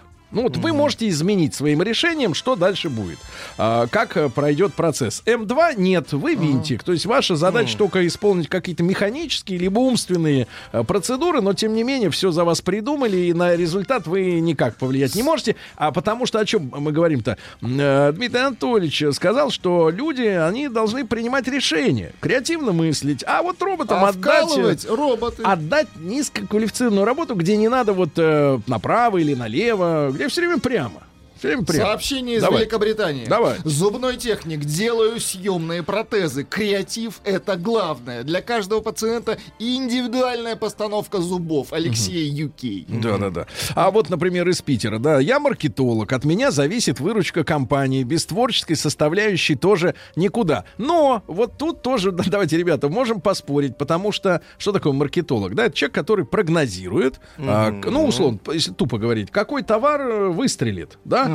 Либо если это магазин, что надо закупить, если вы производитель, что надо сделать такое, чтобы это купили. Но проблема в том, что не то что проблема, а радость-то заключается в том, что на смену нынешней ситуации с псевдоконкуренцией всеобщей, потому что вы видите, какая конкуренция в мире, если не дают нам, например, продавать на Запад бензин. Давайте, говорят, сырую нефть, бензин не продавайте у нас. Ну вот, но это не важно. Значит, придет блокчейн. Что это такое блокчейн? Насколько я понял, как тупой. Я вот как тупой объясняю умным. Смешно, но тем не менее. Значит, блокчейн — это система, когда у вас есть, грубо говоря, гарантированный платеж под гарантированно сделанный товар. Без посредников. Условно говоря, вот эскроу счета, да, при строительстве недвижимости. Вы не получите деньги, пока не будет построен дом. Ну, запланированная транзакция. И здесь то же самое, да. Эта штука, она гарантировать должна проведение платежа, если товар получен тем, кто отдал деньги. Ну, то есть в момент получения товара заказчиком производитель получает деньги, но не раньше и не позже. Понимаешь, то есть система, полная система гарантии проводки платежей за изготовленный товар. И эта система позволит, условно говоря, сделать глобальный госплан. Когда вы не будете делать миллион айфонов, если не будете уверены, что они будут проданы. То есть товар будет производиться под конкретную транзакцию, понимаете, да? И исчезнет, во-первых, огромное количество посредников в виде розничных сетей, спекулянтов, оптовых, да. А теперь посмотрим, сколько людей по всему миру работают в торговле, да? Значит, планировщики, в том числе и товарищи маркетологи, которые будут выяснять, что там, сказать, надо сделать, чтобы это купили. Понимаете, вот в чем проблема-то, да. Новые технологии. Давайте телефон послушаем. Сережа из Воронежа. Сереж, доброе утро. Доброе утро. Сережа, вам 36. Где Сереж трудится-то примерно? В какой сфере? Банковской. Банковской. Но от вас зависят какие-то решения? Так, я вот хотел немножко плохие новости сказать предыдущим радиослушателям. Какие? Они, я так понял, нотариусы, юристы. Да-да-да. Так вот, они думают, что Герман Оскарович только собирается сокращать юристов, которые делают какую-то такую работу невысококвалифицированную, он уже это делает. И в банке уже... А вы-то в каком банке у нас сидите? Серьезно? Я розничной продажи. Там же? Да, там же. Ну вот просто... Так а работа, вот скажите, юристов. А вот смотрите, Сереж, а вот объективно смотрим, работа пошла быстрее? Объективно. Какие-то моменты, связанные с законодательством, я не могу точно сказать, но... Факт сокращения массово, да. Я в том числе могу сказать, что и мою должность могут заместить робот, потому что они также могут продавать креативно. Продавать креативно. Так, а давайте Лену из Москвы, давайте побольше послушаем народу. Лен, доброе утро. Доброе утро. Леночка, вам 36. Вы кто у нас там по профессии-то? Я внутренний аудитор. Вот как раз работала в отрасли связи, и там очень хорошо видно взаимосвязь между искусственным интеллектом и обычными людьми. Так. Конечно, до полной замены не дошло, но постепенно автоматизировали каждую там ступень. А что делает искусственный интеллект реально лучше вот в вашей сфере? Ну, автоматизированные системы лучше ведут учет всех тарифов, начислений там абонентам, всех. Ну, то есть денег. Вот эта рутина, да, которая вот изо дня в день одно и то же. Например, монтеров, как вы их автоматизируете? Можно, наверное, но это уже прям действительно должна быть машина. Монтеров никак. Да, никак. А вот вас, внутреннего аудитора? Вот мне, внутреннему аудитору, можно очень много дать полезных... Какая культурная девушка. Ну да, полезных искусственных интеллектов, которые бы, например, вот я каждый месяц или каждую проверку загружала стандартные отчеты, которые нужны всему отделу, да? Да. Каждый чем-то. Это можно было точно автоматизировать, да, отдать, да, потом заказ ТМЦ. Вот заказ там... ТМЦ, Владик, запишите. Угу. Спасибо, Лена. Хорошо. Значит, а вот смотрите, из Москвы. В принципе, вместо вашего Владика поставить робота, его как второго ведущего утреннего шоу. Вместо Тима тоже робота, который будет говорить «Оу, yes, оу, no» и «Вау». В принципе, разницы никто не заметит. И вместо диктора спорт новостей тоже робота. А я вам больше скажу. Exactly, you son of a bitch. Да.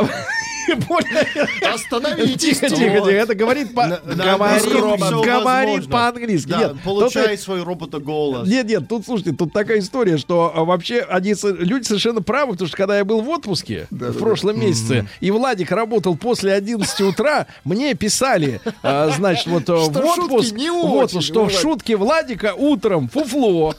Понимаете? А его там вообще не было. Его не было там вообще, поэтому, собственно говоря, если искусственно интеллект наложить на фантазирование народа, то просто синергия. Последнее, быстро хочу добавить. Леонид пишет: мне безработица не грозит, я роботами управляю. А, роботами управляем, да. Роботами. Ну, а вот когда робот-вершитель появится, это вздрогнешь, да, брат? А теперь статистика. 73% нашей аудитории заявляют, что от их конкретных решений зависит результат труда. Очень хорошо. А 27% ощущают себя, ну, людьми, которым в затылок дышит металлическим дыханием робот.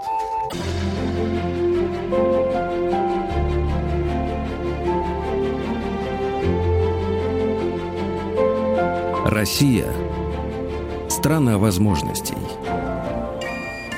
Друзья мои, ну и с горящим глазом прослушал информацию о надвигающейся зиме Алексей Каспаржак. Лёш, доброе утро. Привет. Ректор мастерского управления «Сенеж» и замгендиректора, так сказать, России страны возможностей. Ну и в гости к нам в середине недели, как правило, приходят знакомые не первый год, да, лично Алексею, так сказать, люди, да.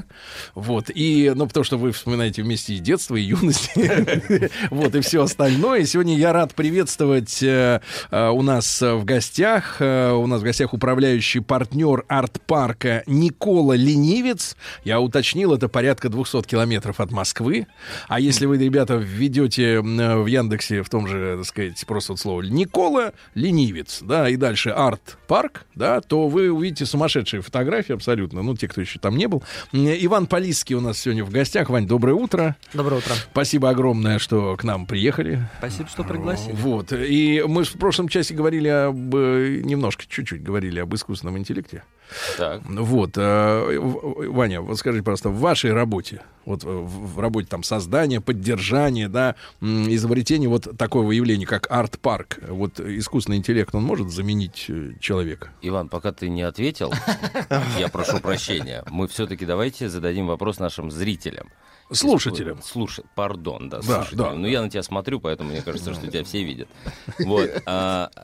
Зрителям относительно нашего ключевого вопроса, является ли Россия страной возможностей. И запустим наше голосование. Ну, пожалуйста, друзья мои, М1 на номер 5533. Да, ну, для человека, который нас слышит, да?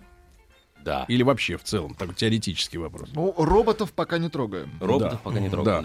Да, является. М2 вы так не считаете? Нет. Значит, а Алексей смотрит на цифры, да, и, соответственно... И наслаждаюсь. Да, наслаждаюсь. Да, Иван, возвращаемся, да, с вопросом. Ну, на самом деле, мы уже свой вселенский разум, искусственный интеллект построили в деревне. Он стоит уже с 2012 года. Вот, это такая достаточно большая инсталляция, которая должна давать ответ на самые главные вопросы, которые возникают у людей. Поэтому в каком-то смысле мы уже начали заниматься этой темой и подключаемся к мировому тренду. Ну, это шаманизм? Нет, я бы не сказал, это скорее карго-культ. Карго-культ. Карго — это грузовые перевозки. В хорошем смысле. Ну да, не, но на самом деле все очень просто. Как бы включаешь телевизор, тебе говорят, там искусственный интеллект, здесь суперкомпьютеры, тут квантовые там вычисления, еще что-то. нам как бы тоже хочется в деревне. Поэтому берем, пилим, собираем, строим. Ну, люди действительно приезжают и там что-то спрашивают у него. Эйнштейн говорил, что искусство — это самый легкий способ изобразить самые сложные вещи. Вот, в этом смысле, я так понимаю, это ответ. Да, такой. Это своего рода ответ, да. А почему Никола Ленивец? Вообще расскажи чуть-чуть о проекте, потому что это мы тут подготовились. Да. Ну, значит, Никола Ленивец — это некогда малюсенькая деревушка. В 90-х годах мы там решили обосноваться. Отец, мне было 6 лет, отец живописец, искал место, где ему... собственно, рисовать пейзажи, писать пейзажи. Вот. И там очень красивая природа, излучина реки Угры, та самая Угра, на которой было стояние. Вот на этой неделе отмечали очередную годовщину. Вот. И в какой-то момент он, как сам говорит, решил то, что называется, перестать писать пейзаж, а в него уйти. И так появились его первые инсталляции, которые он делал как художник, просто для того, чтобы сфотографировать, показать каким-то там людям и так далее. Но постепенно эти инсталляции, объекты начали все больше и больше заполнять пространство парка, стали приезжать туристы, стали проходить какие-то мероприятия, еще что-то. И сегодня мы... ну, достаточно посещаемый арт-парк, уникальное место. А начиналось-то все это по согласованию с муниципалитетом? Со снеговиков начиналось. Начиналось все, да, со снеговиков. Вроде бы пока и до сих пор снеговиков не нужно согласовывать. Они могут встать. Тогда они встали в количестве 300 человек. И, в принципе, это стояние не подпало ни под какие нормативы о собраниях. Вот. Встали они, ну, они недолго, в принципе, простояли, то есть как только появилось первое весеннее солнышко, естественно, они тихонечко разошлись. Вот. Но это были интересные времена, потому что как бы вот в 2000 год, снеговики, это был такой момент в деревне, я думаю, что во многих деревнях, когда советское прошлое окончательно ушло, ну, там колхозы, они еще как бы трепетали до 2000 года, там что-то были какие-то попытки, но в основном связанные там с приватизационными как бы процессами, но к 2000 году уже все, хана, как бы у людей больше нету работы, а собственники земли как бы появились, но у них тоже не было никаких ни денег, ни возможности, чтобы этой землей заниматься, то есть они ее просто как бы заполучили и держали... Главное, идей. Да, вот, и тут, откуда ни возьмись, сумасшедший художник решил сначала делать снеговиков, потом началась серия так называемой башни, это, ну, как бы достаточно большие объекты из такая, что-то среднее между архитектурой и скульптурой, из натуральных материалов, вписанное в пейзаж красивый. Вы хотите получить фидбэк? Давайте мы сейчас попросим наших слушателей в нашем WhatsApp, те, кто побывали, да, в Николы Ленивце, вот рассказать нам, как их вскрыло. Да, давайте. И пусть напишут, мы прочтем. Мы прочтем, да. Вот. Да-да-да, башни. Да, башни. И постепенно мы пришли к тому, что у нас появился фестиваль «Архстояние». Тоже, наверное, такое же известное слово, как Никола Ленивец, вошедшее в лексикон культурных туристов. И в этом месяце стали появляться работы не только моего отца, но и других художников, архитекторов. Это продолжается и по сей день. И сейчас это превратилось в то, что мы называем арт-парк. То есть это какой площади он сегодня? Ну, на самом деле, мы тут заметили такую особенность, что каждый раз, когда мы рисуем карту Николы Ленивца, ну, какую-то туристическую карту, то мы никогда не определяем его границы. Ну, то есть, грубо говоря, это просто... То есть вы пожираете пространство. Да. Что, нет забора? Да, ну, прежде всего, нету забора, и главным... И КПП, и как это вот... Ну, всё. То есть есть инфоцентр, в котором приезжают люди. Это действительно наша такая, как бы, мне кажется, очень важная штука, что у нас есть входной билет, он недорогой, 250 рублей. Но у нас нет забора, у нас нет КПП, у нас нет охраны, которая ходит и их проверяет. Более того, некоторые люди... А зайцы есть? Зайцы, безусловно, есть, но есть другое. Есть как бы культура, которая позволяет... внутреннее ощущение людей, которые покупают билеты и понимают, что они их покупают, потому что им нравится это место. Что они хотят, можно сначала посмотреть, а потом купить? Можно. Оплатить. Как была неоднократно идея высказана насчет кинотеатров, чтобы сначала человек смотрит фильм, а потом, если фильм нормальный, тогда заплатил. Самая интересная реакция людей, которые... Некоторые покупают билет, там смотрят парк, и потом возвращаются в гневе. Они говорят, у нас билет никто не проверил. Что это за билеты такие? Зачем их нужно покупать? Им кажется, что билеты нужны для того, чтобы их проверяли. В принципе, интересная как бы позиция. Слушай, Иван, ты говорил о 2000-м... началось все в 2000 году. Да. Сейчас принято по-разному относиться к этим годам. Говорить о, с одной стороны, таких... тучных или пышных. Ну, это вначале тучных. Как бы. Да, а вот потом говорить о том, что там много чего происходило не так, или до этого момента происходило не так. Это время, это было... Но для вас это время оказалось временем возможностей. Да. Что в нем было такого? Почему эти годы? Что случилось? Ну, как я говорю, полностью в русской деревне, вот в такой вот, которая на краю как бы разбитой дороги, там ничего рядом нету, вот тупик, так сказать. Вот. Люди действительно остались без работы и без какого-то понимания о будущем. То есть альтернативы, которые у них были, это поехать в город, работать охранником или в лучшем случае получить какую-нибудь бюджетную должность типа там почтальона. Вот. Больше никаких перспектив не было, то есть там только огород. Вот. Поэтому эти люди были готовы... Собирательство еще. Ну да, собирать, охота, рыбалка. Охота, да. Вот. Поэтому эти люди с радостью откликнулись на странное предложение. Например, они могли бы вы нам слепить снеговиков там, по 10 рублей за штуку. 10 рублей, да. Вот. И на самом деле, кстати говоря, отец все время любит рассказывать, что он как бы их попросил, а потом вернулся в Москву заниматься своими там какими-то делами и несколько даже подзабыл. Что в шутку обещал десятку? Ну нет, он не в шутку обещал, он, конечно, бы расплатился, но он как бы думал, что там они слепят десяток и забьют, уйдут куда-то. А они не остановились. Лепили. Да, и на самом деле он понял-то главное, что не только интересно искусство из природных материалов, а интересно взаимодействие с этими людьми, которые, которые вот готовы отдавать себя какому-то общему делу, какой-то странной затее, участвовать с художником в этом непонятном процессе, который непонятно к чему должен привести. Вот. И вот это вот сотрудничество, вот это взаимодействие, это, наверное, и есть та самая перспектива, которая как бы была определяющей. А сколько человек вылепило этих 300?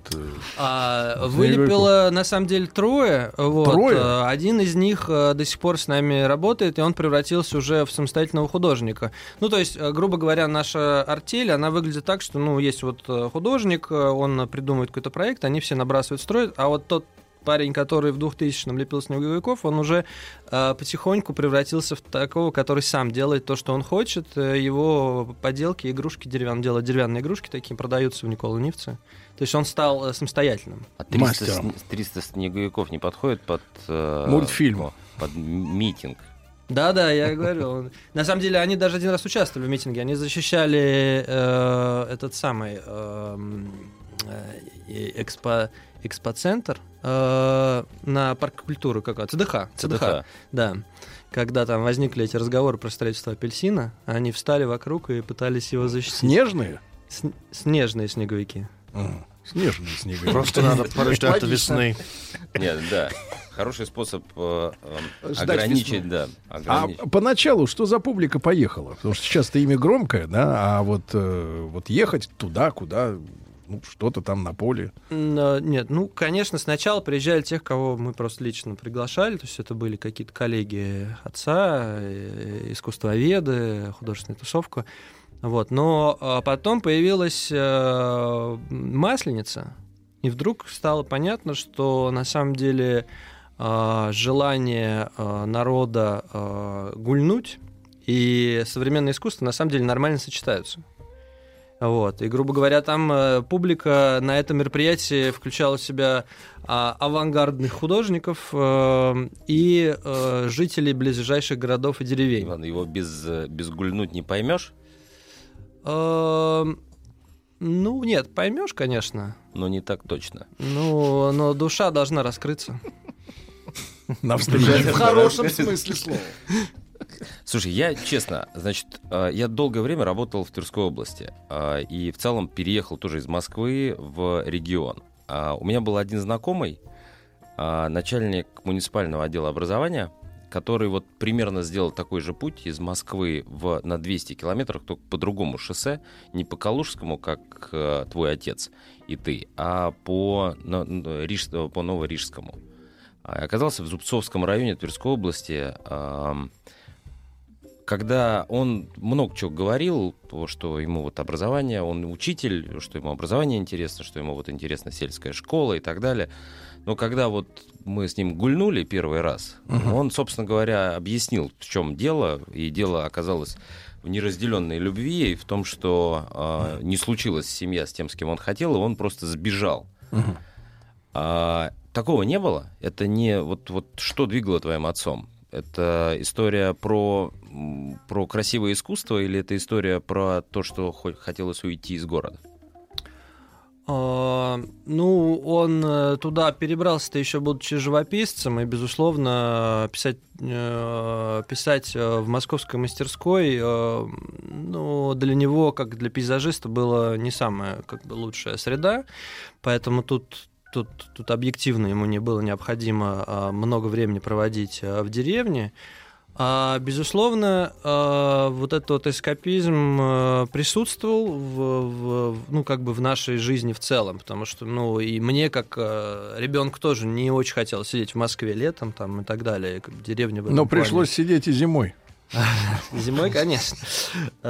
Но нет, я думаю, что мотивация была скорее... То есть я думаю, что жизнь в деревне, она привлекала нас больше, чем жизнь в городе сам по себе. То есть это не был побег от проблем, это был побег к лучшей жизни, к жизни натуральной, к жизни красивой, природной. Ты при этом закончил вышку. Да. Высшей школы экономики, то есть тебе сельская школа... Ну, вот... Я учился в Москве, то есть я проводил лето в деревне. Понятно. Ну, мы же про возможности. Ты один из тезисов, который ты часто используешь в интервью, ты говоришь о том, что искусство должно быть самоокупаемо. Это такой нетривиальный тезис для сообщества, в котором ты находишься. Правда, ты говоришь, что это объективное, ну, то есть это обязательное условие для того, чтобы искусство было искусством, для того, чтобы оно было свободным, если я правильно понимаю. Да. Есть ли вообще возможности для того, чтобы искусство было окупаемым? Что для этого нужно делать и почему свобода так важна? Ну, это вопросов часа на полтора, а у нас полторы минутки. Ваня, надо быстро ответить Алексею. Ну, да, я считаю, что, безусловно, для культуры и искусства нужно создавать новую среду, в которой искусство и культура будут сами себя обеспечивать, а не стоять с протянутой рукой. И даже дело не столько в деньгах, сколько дело в свободе принятия решений. То есть принятие решений должно быть обусловлено тем донором, который, собственно, дает на это деньги. Завтра фестиваль, нужно прибить ногу, да? Говорят об искусстве. Ну, такой, ну, как бы такое тоже бывает, понятно. Вот, но я думаю, гвозди. Друзья мои, мы должны передохнуть. Алексей. В хорошем смысле. Да. Иван Полисский, управляющий партнер арт-парка Никола Ленивец, сегодня у нас в студии в прямом эфире. После новостей вернемся.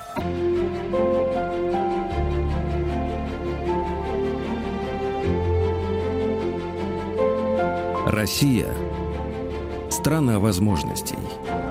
Друзья мои, итак, сегодня у нас с Алексеем Каспаржаком, ректором мастерского управления «Сенеж», в гостях Иван Полицкий, управляющий партнер арт-парка Никола Ленивец. И такой философский вопрос Алексея, он уперся как бы в конкретную тему. Окупаемость искусства, да? И вот независимость искусства. Да, и вот из Волгограда пишут, а кому вообще, значит, в нашей стране нужно искусство, окупающее само себя. Много ли таковых? Как считаете? Ой, по-моему, вообще их нету. Ну, то есть мы... мы так прикидываем, к нам приезжает за год где-то около 200 тысяч человек. В принципе, с такими показателями, ну, мы входим там в какую-нибудь, там, может, десятку или там что-то такое, музеев, ну, мест, которые занимаются современным искусством или архитектурой в России. И все они либо принадлежат государству, либо принадлежат какому-нибудь очень, ну, не то что принадлежат, но созданы на деньги некого очень богатого какого-нибудь мужчины или женщины, которые хотят прославить себя. Но они всегда принимают решения. И государство, и вот эти вот замечательные богатые меценаты, они всегда принимают решения, и культурная институция, которая должна продуцировать смыслы, она на самом деле продуцирует те смыслы, которые либо прямым текстом, либо между строк как бы проходят от этих ребят. Ну, то есть я себе с трудом представляю, например, какую-нибудь левую тему, ну, какую-нибудь тему, там, рабочий класс в заведении, которое спонсируется человеком, который является, как бы, оплотом капитализма, например, да? Ну, невозможно это себе представить. Свободы нету, поэтому художник, как бы... ну, они, по сути дела, просто выбирают художников, работают с теми, которые делают более-менее то, что им нужно. Поэтому я бы сказал, что в России такого практически нету. И это, мне кажется, что барьер для развития культуры и искусства. Я думаю, что все то, о чем так много говорится, о том, сколько выходит всякого, там, я не знаю, ну вот в публичном обсуждении, например, кинематограф там, и так далее, ну вот, сколько всякой ерунды выходит, потому что она вся идет с протянутой рукой куда-нибудь. А как вы видите, как... Так, первое. Вы скажите, пожалуйста, мы с вами разговаривали до... Алексей, вы застегните кобуру сейчас. Передачи. Нет. Я про другое. Нет, на самом деле тогда все-таки вы же при этом считаете, что здесь возможностей больше. И как это правильно сделать?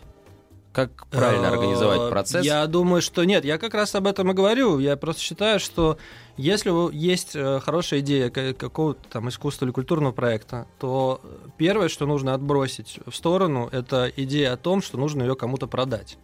Прийти с протянутой рукой, я не знаю, государству или спонсору-инвестору, который станет флагманским, будет определять дальнейшее развитие проекта. А это нужно прям сразу от этого отказаться. Погодите, что... Иван, а ведь художник должен питаться. Ну, я говорю скорее о менеджменте этих процессов. Да? Безусловно, главная задача при этом менеджера — придумать эту схему таким образом, чтобы накормить художника. Это вообще, наверное, такая главная цель менеджмента в области культуры и искусства. Он же должен быть голодным. Для хорошего искусства. На грани. На грани ватерлинии. Не, но он сначала как бы голодает, потом получает гонорар, но уже как бы проект закончен. Ваня, вот в какой момент гонорар? В конце. Кормить в конце. Но ты замечаешь, вот можно ты? Да. Ты замечаешь, что действительно голодные лучше работают в плане искусства. По тебе не скажешь. Ну, работают быстрее. Смотрю на тебя от года к году, ты все голодаешь и голодаешь.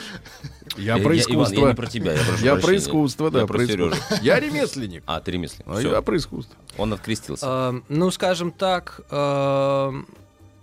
художник, наверное, не должен думать о деньгах. К сожалению, сегодня в нашем цеху с появлением таких замечательных направлений, как, например, там, ивенты, еще что-то, которые дают хорошие гонорары, художники немножко переориентировались. Вот.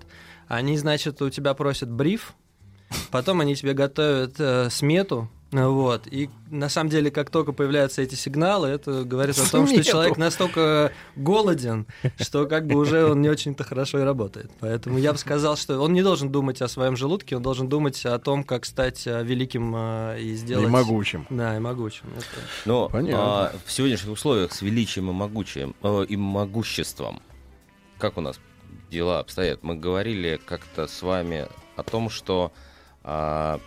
современная среда, она не способствует созданию нового. Это в чем ограничение? Ну, да не ограничения только в головах. На самом деле, если мы хотим поговорить про возможности, как тема этой передачи, то, конечно, ограничения только в головах. На самом деле в России огромное количество возможностей именно потому, что чисто поле. Сегодня, когда выходят какие-то подсчеты, пересчеты художников, которые занимаются современным искусством, их там типа сотни. А вот Батя, например, любит вспоминать союз художников, молодежную часть Союза художников Москвы в СССР. Их там тысячи были. Ну вот, а сейчас это смешно. Это значит что? Это значит, что как бы целина, ее надо возделывать, но возделывать целину тяжело. Поэтому многие принимают на себя, принимают решение, что, ну, может быть, как-нибудь щучкой проплыву в мутной воде, и как бы вроде там это самое пройдет. Но на самом деле это не так. Нужно ставить большие цели, и нужно как бы хорошо вспахивать. Тогда будут результаты.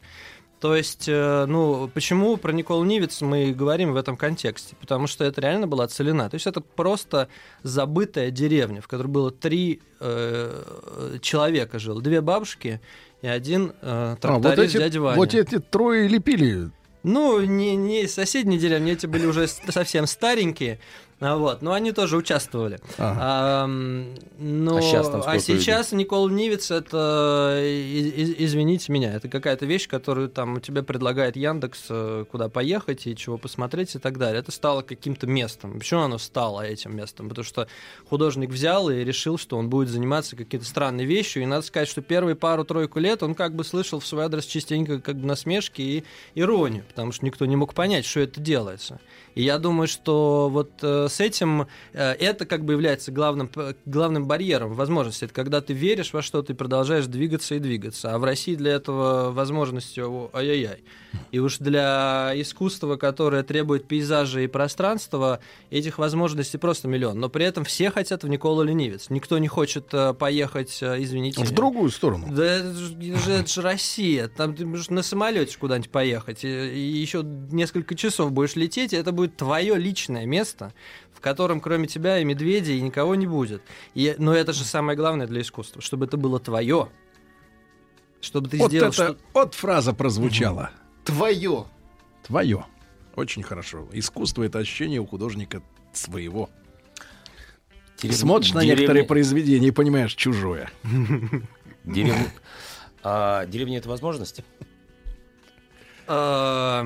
Деревня, я бы даже сказал, что это более чем возможность. Я считаю, что деревня — это в каком-то смысле долг, что ли, служение. Потому что деревня забыта. Деревня брошена. И поэтому, конечно, это возможность. Потому что там все стоят и ждут, когда хоть что-нибудь начнет происходить. А что-нибудь — это идеи, это технологии, умения, это то, что нужно брать из города и приносить туда. Но при этом вы не учились в деревне. Деревенской жизни ты имеешь в виду? Нет, я проучился. А здесь во мне борется, здесь я не могу остаться равнодушным в этом споре, потому что вы говорите, что деревня — это долг.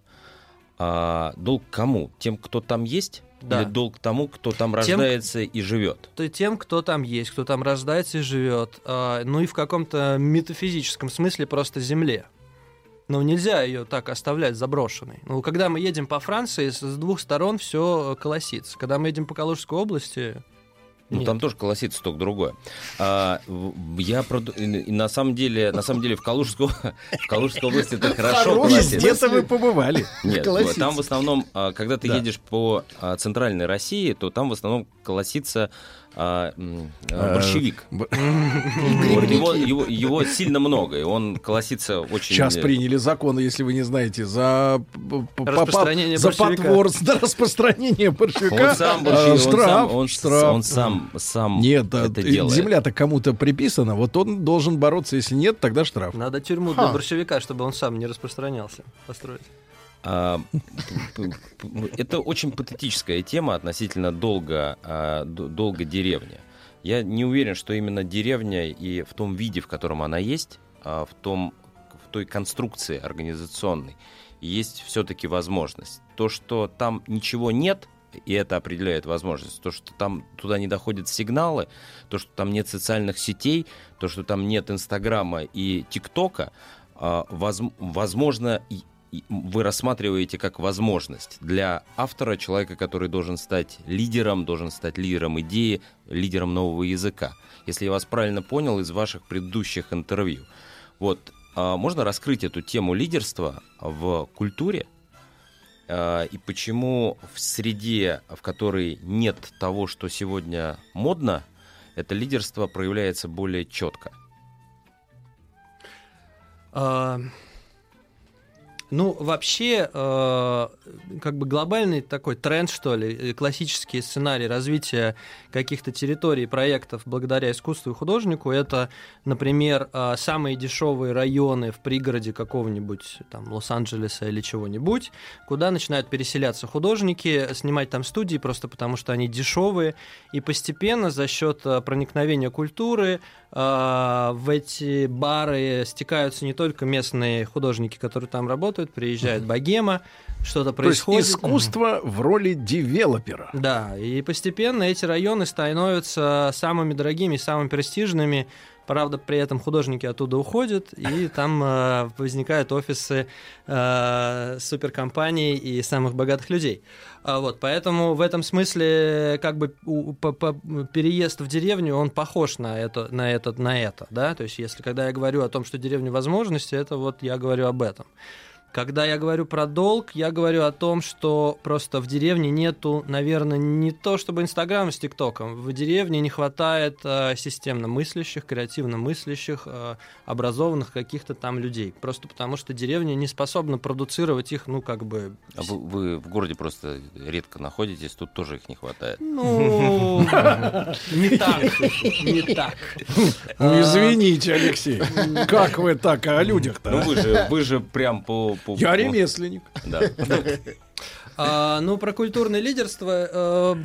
Ну, тут, знаете, вот мы сейчас в последнее время много рассуждаем о том, что вот так принято думать про Николу Ленивец. Странная такая идея, что Никола Ленивец — это такое поселение художников в стиле хипарских коммун, которые были в конце 60-х, в которых, кстати говоря, особенность этих коммун заключалась в том, что лидерство там было запрещено. Потому что они уходили в эти коммуны для того, чтобы избегать, ну, как бы вообще концепции какой-либо власти. То есть это анархисты. Да, это такие анархисты, они пытались построить анархические сообщества. На данный момент, как мы знаем, ни одной коммуны не существует. Потому что в этих анархических сообществах сразу появлялись лидеры, которые просто подминали под себя всех остальных овечек. В этом плане Иван, продолжим Сергей... после короткой рекламы. Подминает.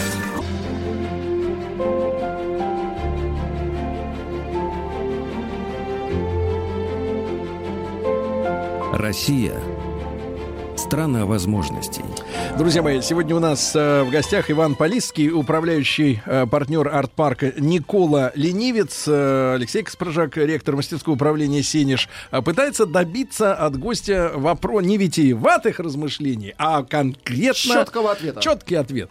Для тебя Россия – страна возможностей. Вот у нас очень сложное сегодня голосование. Да. 28 к 72.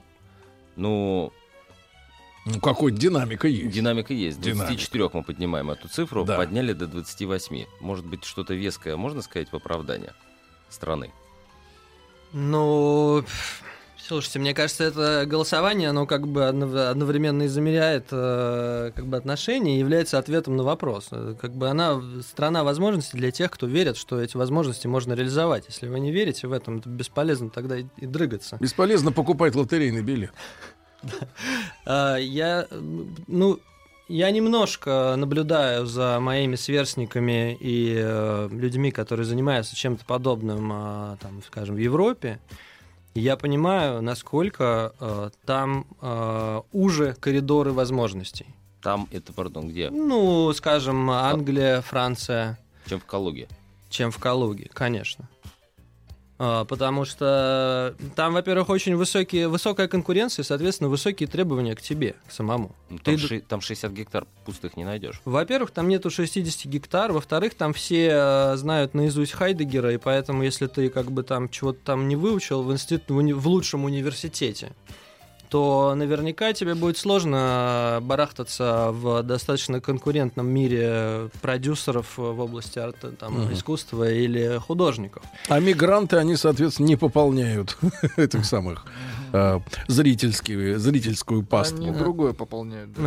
И потом, на самом деле, эта конкурентная среда, конечно, она нужна, и в России ее тоже надо создавать, безусловно. И там в этом плане как раз то, о чем мы говорим, о независимости. Вот англичане при Тэтчер в какой-то момент решили, что хорош. Как бы давайте, хотите что-то делать, продавайте билеты, занимайтесь всем серьезно, показывайте, что людям нужно то, что вы делаете. Да, мы там поможем грантами, в какими-то программами, еще чем-то, но вот этот вот дотационный подход, который на самом деле в головах, я думаю, что именно в нем кроется вся весь вот этот вот комплекс проблем, связанный с возможностями, с верой в эти возможности и так далее. Потому что, опять же, как бы я считаю, что не нужно еще смотреть на возможности как на, какой-то ларец с драгоценностями. Возможности, я думаю, что нужно воспринимать через призму, о чем я говорил, через призму долга. Я думаю, что о возможностях нужно думать в том смысле, что перед нами прекрасная страна с прекрасными людьми, с какими-то, с историей, с природой, еще с чем-то. И многое из этого брошено, многое из этого страдает. И возможности заключаются в том, что, во-первых, это все ждет твоего участия, художественного или культурного, бизнеса или еще какого-то. А во-вторых, оно ждет, оно готово. Но, безусловно, ты должен быть умен, ловок и хитер для того, чтобы это произошло. Прям гимн. Записывайте. Записываю, я пытаюсь. Вот пишут люди. Кем брошено? Да, она. Деревня все еще находится в постсоветском состоянии. Нет, я здесь пытаюсь понять просто патерналистические настроения и сказать брошено. Половина наших слушателей поймет, что брошено властью. Я думал, после Хайдеггера уже не будет слов паразитов. Нет, патерналистические настроения. Сейчас что-нибудь еще выдадим. Нет, на самом деле, я не в этом смысле. Властью, не властью, да. Это, я хочу докрутить. Людьми брошено, да. Теми, кто верит в то, что это можно сделать. То, что можно из этого сделать место, которое будет в топе Яндекса в определенный момент, там, и не только Яндекса, появляться, да. В котором можно погуглить из Европы, да. В котором можно приехать оттуда. Кстати, много иностранцев приезжает. Все больше и больше. Самое интересное, что приезжают самые разные. То есть там из какой-нибудь Бирмы там, или еще откуда-то. Это прям интересно их встретить. Еще у нас есть школа, в которую приезжают архитекторы и разные молодые люди, студенты, приехать летом по что-нибудь построить, поделать. И занимается моя жена Ксения Аджубей. То есть к нам приезжают англичане из лучших архитектурных вузов Лондона для того, чтобы позаниматься чем-нибудь в Никола-Лени в русской деревне, да? То есть как бы это возможность. Это для них возможность. А вот 30 километров последних, которые не асфальтированные трассы, это возможность или это ограничение? Роллс-Ройс же приезжал. Кто хочет, приезжает, да. То есть к нам приезжают, да, это очень смешно, когда у него крепкая подвеска. У меня всю подвеску, мне это я знаю, это потому что на самом деле так, для кому интересно, вообще решение о том, чтобы поехать в такие места, как Никола-Нивиц, так маркетингу принимают женщины. Uh-huh. И мужья, которые едут на этом автомобиле, потом воют, что им разбили всю подвеску. Но на самом деле последние 30 километров — это, конечно, проблема, но одновременно и частично возможность. Возможность, потому что как только туда проложат асфальт, туда могут прибежать деньги, с которыми мы не справимся. И плюс ко всему, но есть еще эстетическая часть. Это кусочек, который делает это место приключением. Да. Иван, видишь, не могу не задать вопрос для того, чтобы закончить драматическое передачу. Иван, где живет твоя жена и ребенок? Мы живем в двух местах. Мы в Лондоне и в Никола-Ленивце. Вот так. Иван Полицкий был у нас сегодня. Спасибо. Расскажите про свой сон. Я сплю крепким сном. Слышу плач младенца. Иду к холодильнику, чтобы достать молока. Несу ребенку молоко. А оно черное, Бен. Скажи, что это значит? Только без грязи про мою мамашу. Мужчина. Руководство по эксплуатации. Ну что же, Анатолий Яковлевич, доброе утро. Доброе утро. Скоро Новый год. Да. Скоро подарки. Уже готовимся. Да. Ну что же, Анатолий Яковлевич, мы... Как грозно клянчит. На всю страну. Мамочка должна слышать, что нужно питомцам. Толя, не забывайся.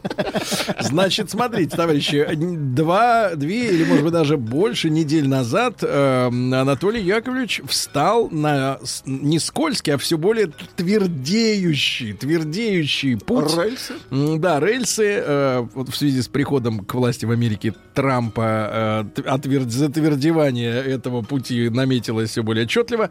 Так вот, путь здоровой критики либерализма, неправда. Который... Давай, я скажу, как неправда. На самом деле все это называется, что ты говоришь. Неправда. С психологической точки зрения, как либерализм извратил творение Божье человека. Хватит это чушь порой. Да. Значит, смотрите, низвергнул в ад семью, да, и вообще расправился с ценностями. И в итоге породил массу сумасшедших, которые в тех же Штатах лечатся психотропными препаратами. Да. Во-первых, мы говорили про неолиберализм, а не про либерализм. А неолиберализм для меня очень далек от либерализма классического. Но это длинный разговор очень, и я не хочу вдаваться. Это экономическая модель, вот, которая вполне себе обкатывается в самых тираничных странах, совершенно далеких от любого либерализма. Поэтому, в общем, здесь нет никакой связи. А вы не защищаете в идеале дружков своих. Я поддерживаю классические идеалы либерализма. Не надо, пожалуйста, вот этого. Классические идеалы. Классические. Вы фантаст. Идеалы 18 века, да, мы поддерживаем. Ну какие фамилии вам близки? Подождите, вот это французские идеалы. Ну все, давайте мы вернемся к теме. Подождите. Извращенцы. А нет, они были нормальные. Сергей. Они были нормальные. Это художники. Хорошо, продолжаем. Энциклопедисты. Значит, давайте продолжаем. В прошлый раз, если я правильно помню, мы косвенно затронули тему происхождения важнейшего для любого традиционного общества места. Самого важного, пожалуй, лупанария. От лупа, волчица, если помните. Да. Волчарник. Вот. Да, волчарник. С волками жить, по-волчьи выйти. Да, жить в лупанарии, да. Вот, я надеюсь, да, тут, в общем... Все понятно, хорошо. Это не называй, что для традиционного общества это, правда, одно из самых важных мест. Вот. Оно как бы в каком-то смысле является скрытой основой всего, но я не буду эту тему развивать дальше. Если копнуть вопрос волчицы глубже, давайте копнем. Чуть глубже, и называть вещи своими именами... Не надо. То бессознательный образ, который пугает, и выражение страха мужского перед женщиной, это образ вагина дентата. Дентата это по латыни, надеюсь. Это что-то зубное. Да, абсолютно. Дентата. Угу. Да, этот образ один из фундаментальных образов, выражающих мужской страх перед женщиной. Это все оттуда, из Рима. Из бессознательного, друг мой. Из бессознательного. Техники. Да, абсолютно. А что, у вас есть такой страх? Продолжим, Сергей. Нет, я хотел просто найти... Одно из множеств проявлений этого страха, а он имеет разные формы. Вот. Это, например, страх заразиться, который, например, сопровождает многих мужчин, даже если все было безопасно. Вот. Это выражение страха кастрации, то есть бессознательного наказания за недозволительные удовольствия. Uh-huh. Вот. Или, например, чуть менее конкретно, давайте покинем эту ниву конкретики. Например, очень многие мужчины боятся влюбляться и привязываться, чтобы не оказаться в пасти волчицы. страх, они боятся потерять себя и стать зависимым. Да, независимость. Вот видите, начинает смеяться, это откликается, понимаете, насколько... У него истерика, всё. Он не хочет зависеть ни от кого. Да, он чувствует, насколько это близко к его внутреннему миру. Я поэтому, собственно, и решил эту тему немножко развить. Подарить. Да, подарить Сергею. Как называть сегодня подарить Сергею. Тема? Это подарок Сергею, так сказать. На Новый год. Вот. Нет, я на этот подарок не согласен. Он просил, так получи сейчас. Вот. Значит, это страх потерять себя и стать зависимым от красивой женщины, которая будет тебя пользовать, а еще и может и унижать. А почему обязательно красивый? Ну, а какая еще? Я знаю анекдот, но не могу его рассказать сейчас. Так, конечно, это плохой анекдот. Стать зависимым от красивой женщины, которая будет его... Вообще стать зависимым, хорошо, и будет его унижать. Например, тем, что она будет ему изменять, а он будет зависимым и нуждающимся, и не сможет от нее уйти, из-за страха ее лишиться. То есть она лишит его мужественности. И этот страх очень часто стоит за многими мужскими разговорами о прагматичности женщин, вот о том, что мы слышим здесь бесконечно. А если взять библейские истории, давайте, мы давненько с вами не погружались. Опять вы начинаете ворошить. Да. Ворошить прошлое. Ну к чему? Да. Смотрите. Я просто думал, какую бы иллюстрацию, чтобы Сергею было не приятно. Чтобы Сергею было приятно. Из художественной литературы. Там одна грязь. Абсолютно. Богатырь Самсон, которого враги не могли победить в бою, но, знаете, у любого богатыря всегда есть слабое место. Это его ахиллесова пята, это его собственное желание. И враги послали к нему прекрасную куртизанку Далилу, чтобы Самсон влюбился в нее. Самсон влюбился, и она выведала тайну его силы, его длинные волосы, которые она ему и отрезала. Вот, что бы это ни значило. Вот. И она говорила, кстати, если не расскажешь правду, в чем секрет твоей силы, ты меня не любишь. Вот если любишь, расскажешь. Вот. И в результате, значит, его она ослабленного предала в руки филистимлян, от которых получила много денег. Очень много. 30 серебряников. Не больше. Там были тысячи. То есть там были тысячи, по-моему, разговор о тысячах. Да. Другие объемы. Кстати, это режиссер. То есть пенсия ей не нужна? Думаю, что нет.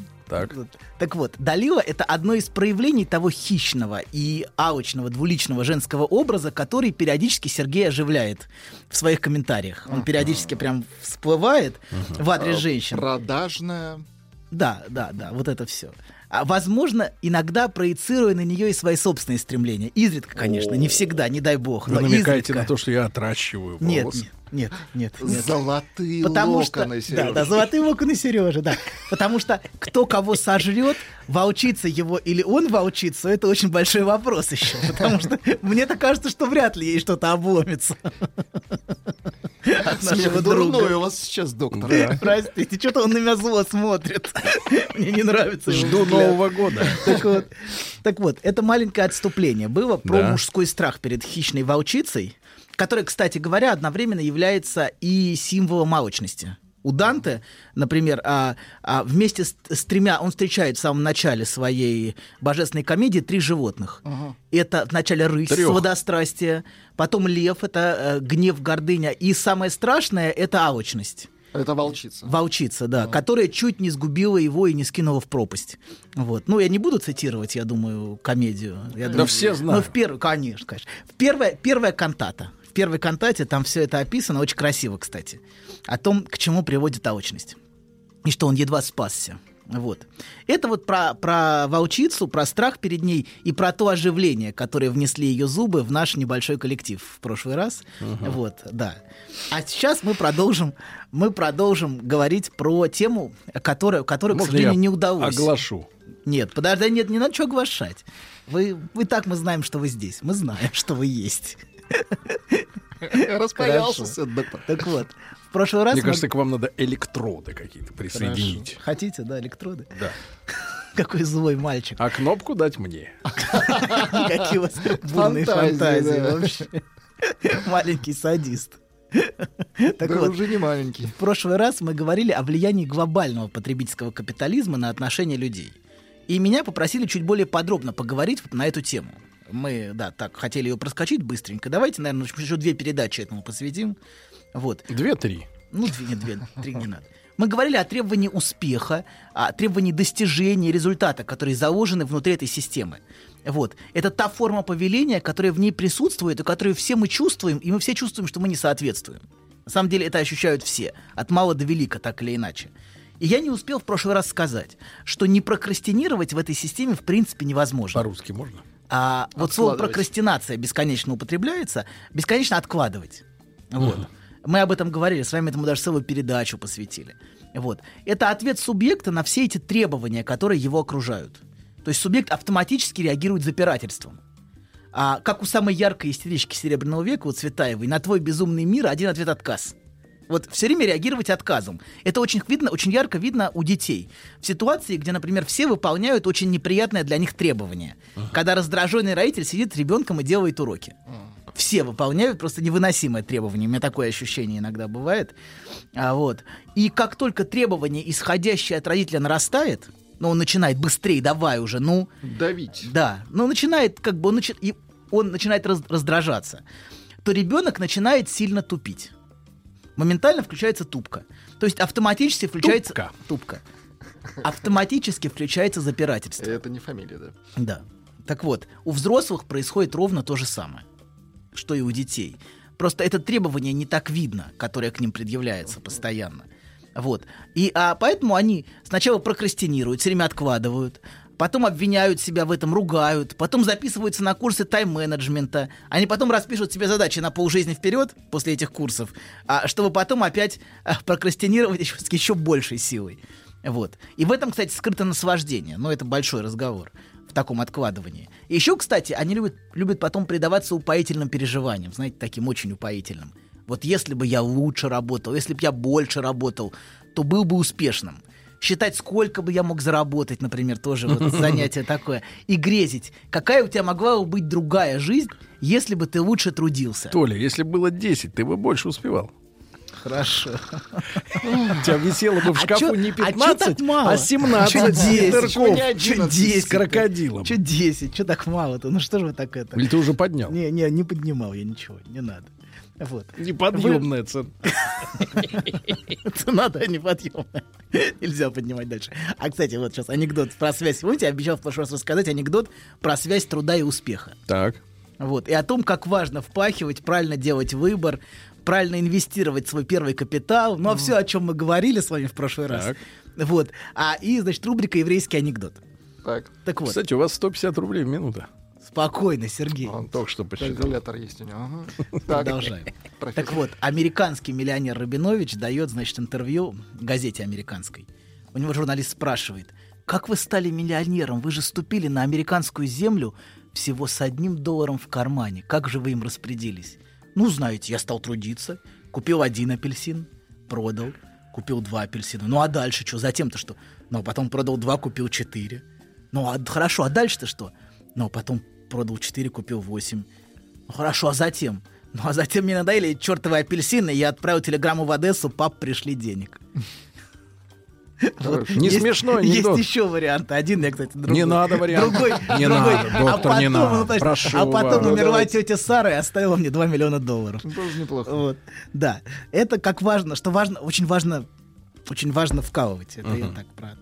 Да. Нет, не подумайте, я ничего не саботирую, не думайте даже. Вот. Ладно, продолжаем. Это так, минутка юмора. Напомню, мы говорили в прошлый раз о том, что фундаментальный жест, если так можно выразиться, современного капитализма или современного общества, это обещание. А точнее соблазнение. А разница между обещанием и соблазнением в том, что соблазнение всегда приманка для желания, которая всегда оставляет в итоге с носом. Вот в этом разница между соблазнением и обещанием. Если вы присмотритесь, то вы увидите, как много вокруг этим пронизано соблазнением. Ну, например, в области политики по всему миру. Вот вы можете присмотреться, что все соблазняют бесконечно. Выбери меня вот в этом рыночном супермаркете. Давайте область торговли все-таки выберем. Ну ладно, хорошо. Купи нашу кашу и похудей. Да, будешь купи нашу красивым. Кашу, хорошо. Очень хорошо, Владик, вот четко сейчас. Да, четко. Чтобы доктор по рельсам шел. Да, давай. Да. Держись за поруч. Хорошо, да.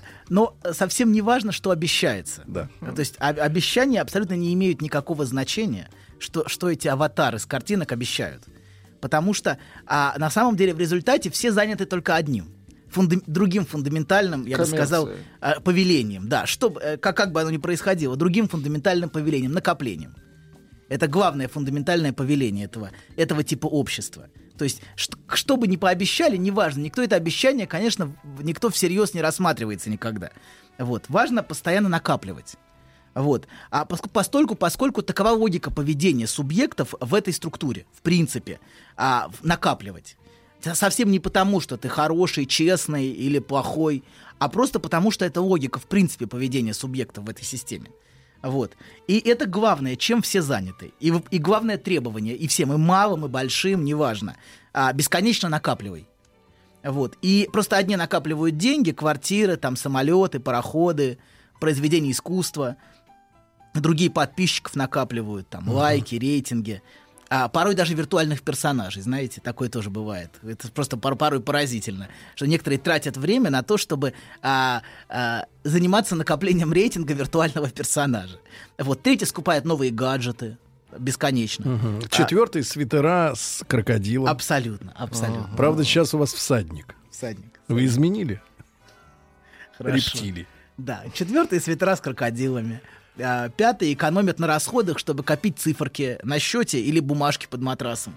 Вот. А пятый вообще всякую китайскую дребедень накапливают, заполняя ей так мизерное жизненное пространство квартиры, вот, и оставляя после себя кучу часто совершенно нераспакованного мусора. Очень часто это удивительно. Люди просто не распаковывают. Это просто вот оно вот как пришло, так и лежит там запакованное. Но мы говорили про роль распаковки, потому что это десакрализация. Если ты распаковываешь, ты теряешь какое-то священное качество этого объекта теряется. В каком-то смысле я бы сказал, что вот этот акт распаковки — это такой сакральный акт. И у нас нет в современном обществе ничего святого. Но вот это наиболее близко к священному трепету, который человек испытывал в традиционном обществе. Акт распаковки товара. Вот, потому что, когда распаковал, уже неинтересно. Но вот это дрожание, как вот перед подарком новогодним, как да Сергей говорит. Бельишко с женщины снимать не надо. Что-что? Бельишко, говорю, снимать не надо. Сергей хотел сказать, нехитрое бельишко. Да, с новогодней елки не надо снимать. Вот, да. Шары. Да. Так вот, да, это, значит, дальше. И, значит, короче говоря, люди заполняют всякой дребеденью свои квартиры с единственной целью в итоге, чтобы после смерти родственники все это отнесли на помойку, освобождая квартиру от хлама. Вот. А люди копят всю жизнь. А все это заканчивается одним результатом, одной машиной, в общем. Ну, или двумя, может быть, тремя даже некоторые. Вот. Да и глобально происходит, собственно, то же самое. Количество мусора, производимое этим типом обществом, просто невообразимо. С одной стороны, происходит накопление, а с другой стороны, отходы. А в итоге оказывается, что это вообще одно и то же. Что на самом деле накапливается мусор. Вот, если вы присмотритесь внимательно к этому, то вы увидите, что на самом деле накопление — это в итоге на самом деле это абсолютно мусор. Это будущий мусор, конечно. А доктор вскрывает глаза современников на реальность. Да. Ну что же, Анатолий Яковлевич после новостей продолжит. Судя по всему, это были приступы тревоги. Что? Страха, синдром паники. Могу прописать успокоительное. Эй, взгляни на меня. Я что, на паникера похож? Я похож на паникера? Стыдиться вам нечего, любой невропатолог... Тебя что, выперли с ветеринарных курсов? У меня был инфаркт. Кардиограмма не подтверждает. Мужчина. Руководство по эксплуатации. Итак, Анатолий Яковлевич Добин рассказывает, почему так вот у нас все в современном мире устроено. Да, нет, как нас проклятый либерализм довел. До Цугундера. Нет. Это был звук Цугундера. Или либерализм. Так. Это настоящий либеральный звук. Ладно. Продолжаем. Значит, да, мы говорили о том, что все заняты накоплением непрерывным чего-то. Кто чего? Все чего-то накапливают. Некоторые даже накапливают что-то абсолютно виртуальное. И тратят на это вполне реальное время своей жизни. То есть, на самом деле, в каком-то смысле происходит жертвоприношение своего времени. Потому что то, что человек обменивает на все это накопление, это то мизерное и короткое время своей жизни, которое у него есть. А оно действительно чудовищно мизерное. А на что надо потратить, доктор? Откуда я знаю, на что? Но мне кажется, прокачивать виртуального персонажа в течение 10 лет, это, мне кажется, очень... Ну, хотя черт его знает. Может быть, оно так и надо. Не знаю даже. Ладно, продолжим. Значит, мы говорим о том, что происходит накопление мусора бесконечное. Вот. И производство этого мусора просто чудовищно в современном обществе. Вот. И на ментальном уровне накопление и производство мусора ничуть не меньше, чем на физическом. Мы с вами говорили уже о производстве десятков тысяч наименований психологической макулатуры. Мы это обсуждали много раз. Вот. И это знаменует, знаете, мне очень фраза понравилась Ромена Гарри из его книжки. «Полную победу полиграфии над смыслом». Вот. А вот эта вся литература, это вот, они бывают совершенно классно изданы, просто невероятно, просто вот так приятно открывать, а смотришь внутрь, и как-то вот так грустно становится. Такие технологии современные вот обслуживают такое, как бы это сказать, такое интеллектуальное убожество. Вот, да, но вы, наверное, заметили, что обсессивная логика, о которой мы говорили с вами раньше, если вы помните, очень похожа на логику капиталистического субъекта, которого мы сейчас обсуждаем. Вот это логика накопления. Это логика накопления, запора и постоянного откладывания. Вот, бесконечной прокрастинации. Человек постоянно откладывает. Вот накоплю и заживу. Вот накоплю вот это, накоплю то, накоплю на это, на то. И вот там жизнь начнется. Хотя понятно, что, конечно, он никогда не заживет. Он так до смерти и будет копить. И так и умрет, накапливая, такой вечный старик, постоянно страдающий запором, я бы так сказал. Такой образ будет у вас. Да, чистоте мягче, непроходимость. Непроходимость, да. Человеческая непроходимость. Да, сколько бы лет ему ни было при этом, это вечный старик. Абсолютно, бесконечно. То есть это постоянный образ старика, который... Он может быть молодым стариком. То есть он не способен к жизни, не способен к удовольствию от жизни. Вообще классические образы капитализма начала XIX века — это, например, вот старик-ростовщик Скрудж. Кстати говоря, мне даже Скрудж Макдак даже больше нравится, чем Эбенезер Скрудж. Да-да, но он, кстати, хорошо отражает, мне кажется, вот это накопление тоже. Ничуть не хуже, чем диккенсовский Скрудж. Вот. Да, который постоянно копит, не давая, все время пытаясь ограничить вот это молодых, этих других утят, по-моему, да, там, в их удовольствиях. Вот. Или, например, другой образ, это Гобсек бальзаковский, тоже примерно той же эпохи, что и Скрудж, начала XIX века. Это накопитель, не способный к получению удовольствия. То есть, который все время копит, но не способен радоваться жизни. И который и сам не живет, и других тоже держит за глотку. Посредством долга, не давая им жить. Вот. Это, если можно так выразиться, бессознательно. И это, опять, я не проповедую марксизм, не дай бог. Я не сторонник марксистской критики. Скорее, мне важно, как это влияет на самого субъекта. Это гораздо важнее для меня. Меня не интересует несправедливость, распределение доходов. Это абсолютно не важно для меня. А нас интересует, куда 9 идет. Ну, прекратите лезть в чужой кошель. Это не чужой. В момент передачи он становится чужой.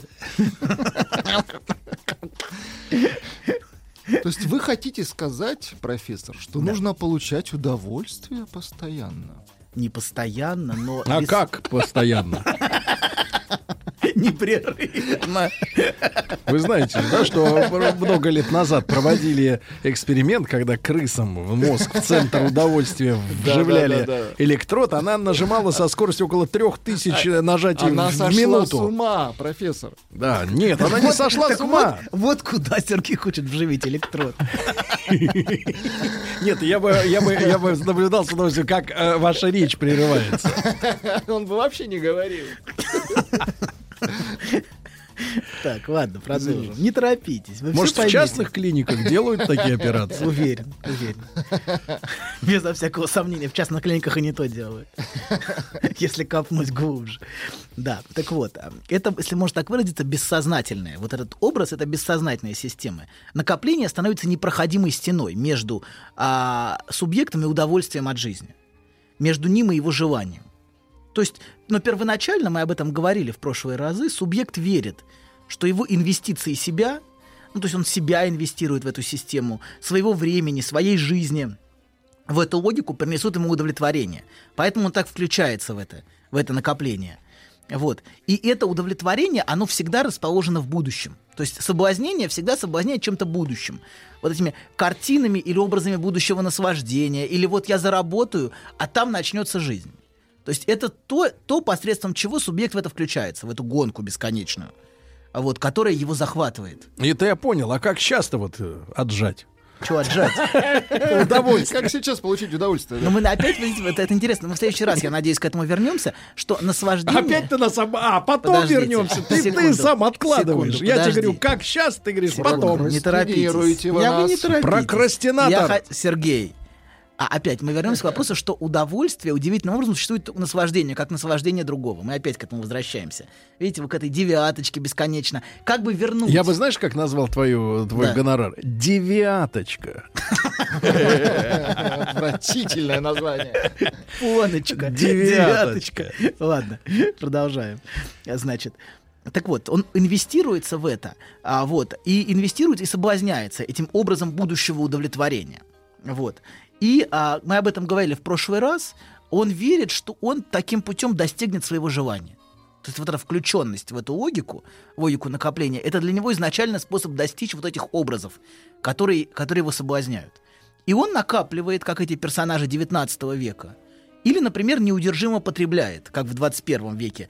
Я не хочу заниматься разницей между капитализмом 19-го и 21-го. Это длинный очень разговор. Ну, там не жили в 19-м. Нет, ну, мы знаем кое-что о 19-м. Я не хочу в это вдаваться, но просто давайте вот остановимся, что это бесконечное накопление, и там. Оно по-разному происходит. Там и здесь. Сейчас это потребление в основном. Вот, и покупая, например, самый новый гаджет сейчас, так. Он должен прийти для него на место его фундаментальной нехватки. У субъекта, мы много раз об этом говорили, есть фундаментальная нехватка. Вот ощущение, что чего-то не хватает. Которая всем нам знакома, которая ведет субъекта по жизни. И субъект соблазняется обещанием того, что эти объекты потребления, вот эти все commodities, которые возникают... Commodities? Да, это и товары, и предметы потребления, и вот это все. Что они могут восполнить его нехватку. Что они будут ответом, понимаете, да? Вот в этом логика. То есть происходит как бы превращение этого в объект. Вопрос, хороший вопрос созрел. А до наступления такого склада общества вокруг чего жизнь человека вертелась? Я думаю, что... 200, я думаю, 300. Что это странное преобразование сакральное. Для меня, по крайней мере. Смотрите, я уверен, что культурологи на меня накинутся и будут свое говорить. Я думаю, что сакральность изменилась. Раньше роль публичных пространств исполняли церкви, соборы. Посмотрите эти фантастические соборы, например, в Италии. Сейчас роль публичных пространств исполняют моллы и торговые центры. Вот подумайте об этом, что изменилось само понятие публичного пространства. И тот ритуал, который был, например, богослужебным ритуалом, становится ритуалом покупки. Воскресный день люди идут и занимаются непрерывным потреблением. То есть изменилась сама структура того, где человек ищет что-то. Если гораздо большее место занимала религиозная и сакральная сфера. Сейчас я бы сказал, сакральная сфера — это распаковка нового продукта. Вот ты покупаешь... не надо распаковывать, пусть лежит. Что? Пусть лежит в коробке. Абсолютно, тем лучше даже, абсолютно. Вот я бы, думаю, я бы такую параллель провел. Что на самом деле то место, которое сейчас занимает религия, это не то место, которое занимала религия у человека средневековья, понимаете, да? Кто изменил, так сказать, расклад? Джобс? Нет, какой Джобс? Это прихлебатель. Я думаю, что три вещи. Так. Во-первых, это новоевропейская наука, возникновение. Во-вторых, это государство в современном его виде, в бюрократическом виде государства. И третье — это капитализм. Эти три вещи принципиально изменили субъекта. Наука, точно. Вот Стерлигов правильно говорил. Капитализм. Колдуны и ученые. Я не говорю, что это плохо. Знаете, раньше, смотрите, регулирование осуществлялось семьей в значительной степени. Семья, нормы, традиционные правила и ценности. Но рынки, правда, и раньше были. Рынки были, но они не выполняли такую функцию, как сейчас. Это была совершенно не было распаковки. Не было, да, и не было вот этого наслаждения, которое субъект испытывает, почти мистического, я бы сказал. Может быть, даже мистик испытывает примерно то же самое, вот мне кажется, что испытывает человек в момент распаковки нового, классного. Вот он на самом деле занимался жертвоприношением, только не как тогда, например, в богослужебных ритуалах, а, например, копил деньги бесконечно. Это же тоже форма потраты своего времени. Он, например, несколько лет откладывал на эту машину. Понимаете, да? Это в некотором смысле тоже жертвоприношение. Вот. Но это большой очень разговор, я не хочу в это вдаваться. Это, в общем... А давайте проанализируем следующую тему. Подождите. Смотрите, сейчас маленькая... У нас еще много слов. Да, маленькая зарисовка. Вот смотрите, вы говорите, много лет откладывал на машину, да? Да. А сейчас у тебя есть 7 рублей на минуту каршеринга, и ты уже в тачке. Это куда мы идем? Это вот да, куда этот каршеринг нас ведет? К счастью. К счастью. Да вы что? Абсолютно. К счастью, не обладание ничем. Не обладание ничем, абсолютно. Подождите, давайте мы вернемся дальше. Он над нами смеется. Нет, не дай бог, вам кажется. Ничего, мы над ним посмеемся. Так вот, значит, мы говорим, что вот это commodities, которые возникают, и должны они ответить на нехватку субъекта. И, кстати, вот идея самого нового, вот эта идея очень важна для современного общества. Каждый новый продукт несет соблазнение. Посмотрите вот эти шикарные шоу-презентации, которые мы видим. С нашим новым продуктом 11-й модели вы получите неслыханные возможности. Доктор, там что-то 3К, совершенно невиданное. Там астрорежим, невиданное доктор. Ранее. Просто что-то такое. Вот. То есть будет, помните, мы говорили о том самом. Вот это то самое. Это будет объект, который наконец даст доступ вот к этому ускользающему наслаждению. Вот наконец-то вот с этим объектом я получу то самое. Вот. Он воплощает для него то самое до тех пор, пока он не распакован. Погодите, а как же вот основы семьи? Ты любишь женщину, значит, женщина любит тебя. Она выходит за тебя замуж, ты, наконец, ее получаешь, и дальше каждый день ты радуешься, что этот человек с тобой. Каждый раз. Доктор, слушай сюда. Ты радуешься, что этот человек с тобой. Вот настоящая эта история. Слушайте, я тоже могу проповедовать. Хотите, начну такую же проповедь возвышенной нравственности. Вы? Я тоже так умею, Сергей, правда. Как умеете? Ну, вот так. Про женщин? Абсолютно. Нет, это вы за 9 делаете, я понял. А вот так, бесплатно. Абсолютно, нет, бесплатно. Нет. Ну, этой шнягой занимаетесь вы. Ладно, продолжаем. Значит, да. Мы, значит, в итоге субъект... мы говорили про, что вот это новое — это то самое. И в итоге субъект все время инвестирован в будущее. Угу. И все время занят постоянным потреблением. А он, например, он купил этот... Он, как только он распакован, он уже ждет следующий. Обесценен, конечно. Самый-самый новый. Вот следующий, самый. И, конечно, он тоже точно будет тем самым. Вот следующий, 12-й, будет вот точно тем самым. Вот. 11-й еще не тот самый. Вы интегрируете рекламу в свое шоу. Нашу дорого, доктор, придется процент, так сказать, немножко отслюнявить. Хорошо. За интеграцию. Хорошо. Да, продолжаем, значит. Помер у тебя пусть. Субъект все время инвестирован в будущее и занят постоянным потреблением, накапливая в итоге множество самых новых гаджетов. Это мусор, мы поняли. Мусор. Знаешь, забавно, вот выложил тебе все, и вроде как полегчало. Нет, серьезно, будто сбросил тяжесть. Молодец. А вы... Док, спасибо. Мужчина. Руководство по эксплуатации. Дорогой доктор. Продолжаем. Давайте, продолжайте. Да, мы говорим, что субъект все время инвестирован в будущее в этой системе потребления. И накапливает в итоге множество совершенно ненужных, но самых новых гаджетов, при этом не желая ничего утрачивать. Таким образом, переживать столкновение с утратой и с нехваткой. Вот что избегается во всем этом. Это, например, то, чем занят герой фильма «Лучшее предложение». Из вас кто-нибудь смотрел, его нет? Кто в ролях? Я не помню. Вот. В самом начале он обманом скупает картины. Это герой, который оценщик картин. Вот, он скупает картины. Которого надули. Да. Старичок такой. Да, старичок. Вот. Ди Каприо? Фактически.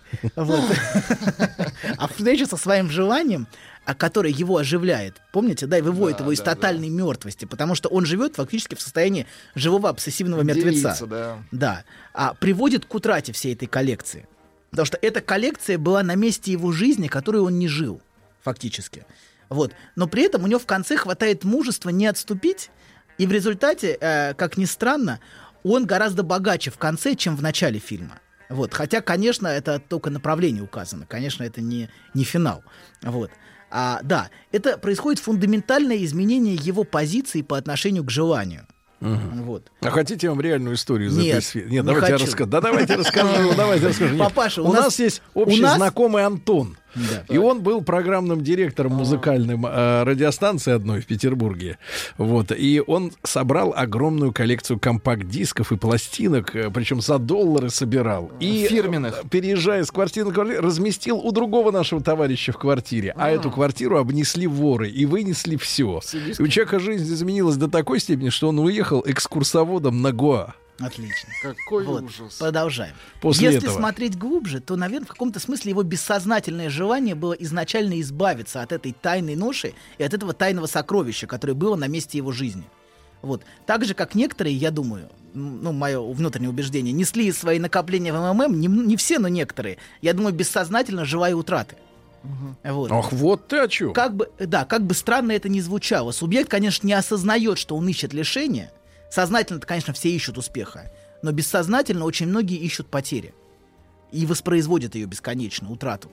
Вот. Потому что если вы будете исходить из логики просто стремления человека к успеху, вы ничего не поймете в поведении субъектов. Многие на самом деле бесконечно ищут утраты. И хотят утраты. Это нужно для движения или для чего? Ну, это способ. Мы к этому, я надеюсь, мы об этом поговорим. Это очень большая тема. Если хотите, мы к ней можем. Это психопаты, можем... что ли? Нет, это нормально. Это все, он говорит, абсолютно. Все. Вот. В фильме, к сожалению, слишком подчеркнут, как вы сказали, старичка обманули. Вот это, да, знаете. Повелся. Изначальный заговор и обман очень подчеркнут со стороны женщины. И не очень раскрыто его бессознательное соучастие в этом. Что он сам на самом деле в значительной степени этого искал. Хотя, конечно, в жизни избавление лежит не через потерю накоплений. Не стоит вот так пугаться прям сразу. А как, доктор? А через изменение отношения к тому, что у тебя есть. Но в первую очередь, самое главное, к тому, чего у тебя нету. Вот к этому, к нехватке, к утрате. И возможности, смелость встретиться с этим. Так Никита Сергеевич говорил, он ему на этой неделе день рождения, ну, он говорил, про русский человек, это у которого нет. Но не так, чтобы нет, мне надо, а нет, да и хрен с ним. Вот он что говорит. Понимаешь ты русского человека, Анатолий Яковлевич, а? Понимаешь нашего Беата? А кто? Беата. Беата, понимаешь? Беата.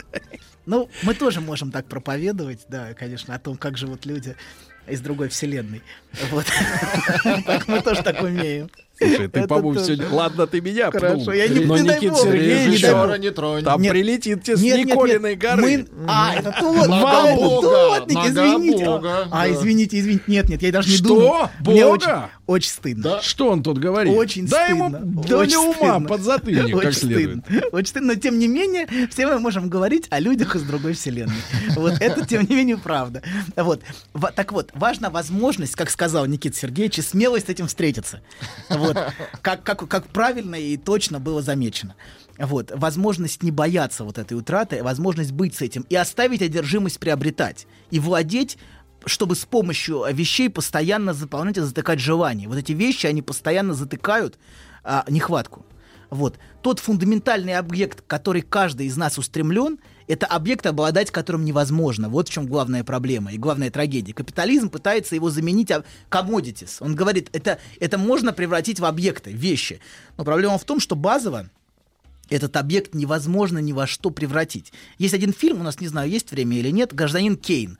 Я очень надеюсь, что мы его обсудим подробно и посвятим ему целую передачу. Вот. Это прекрасный фильм, в котором очень хорошо видна природа желания. Там герой-миллиардер тоже занят накопительством. Ага. Это фильм 41 года еще. Вот. Занят накоплением в поисках того самого утраченного объекта. Вот этот утраченный объект, он фигурирует под именем «Розовый бутон». То есть, это там сложная конструкция фильма. Вы поймете, он уже умер, как бы, и это восстанавливает, что он в своей жизни искал. Чего он хотел, да. И логику накопления он не оставляет до самой смерти. Там есть последний кадр, да. Последний кадр такой очень-очень такой, где очень-очень много вещей, понимаете, да, накоплено им, а он на самом деле за этим был совершенно несчастен. Нет, доктор, последний кадр — это, как правило, надпись «Конец фильма». Поэтому важно, как бы у гроба карманов как бы это не было больно, не быть захваченным логикой владения. Доктор, откажемся от желаний, правильно? Нет, хотя бы сегодня. Наоборот, будем желать. Наоборот. У меня есть свисток, а у вас? Свистоку есть любовь. До завтра. Еще больше подкастов на радиомаяк.ру.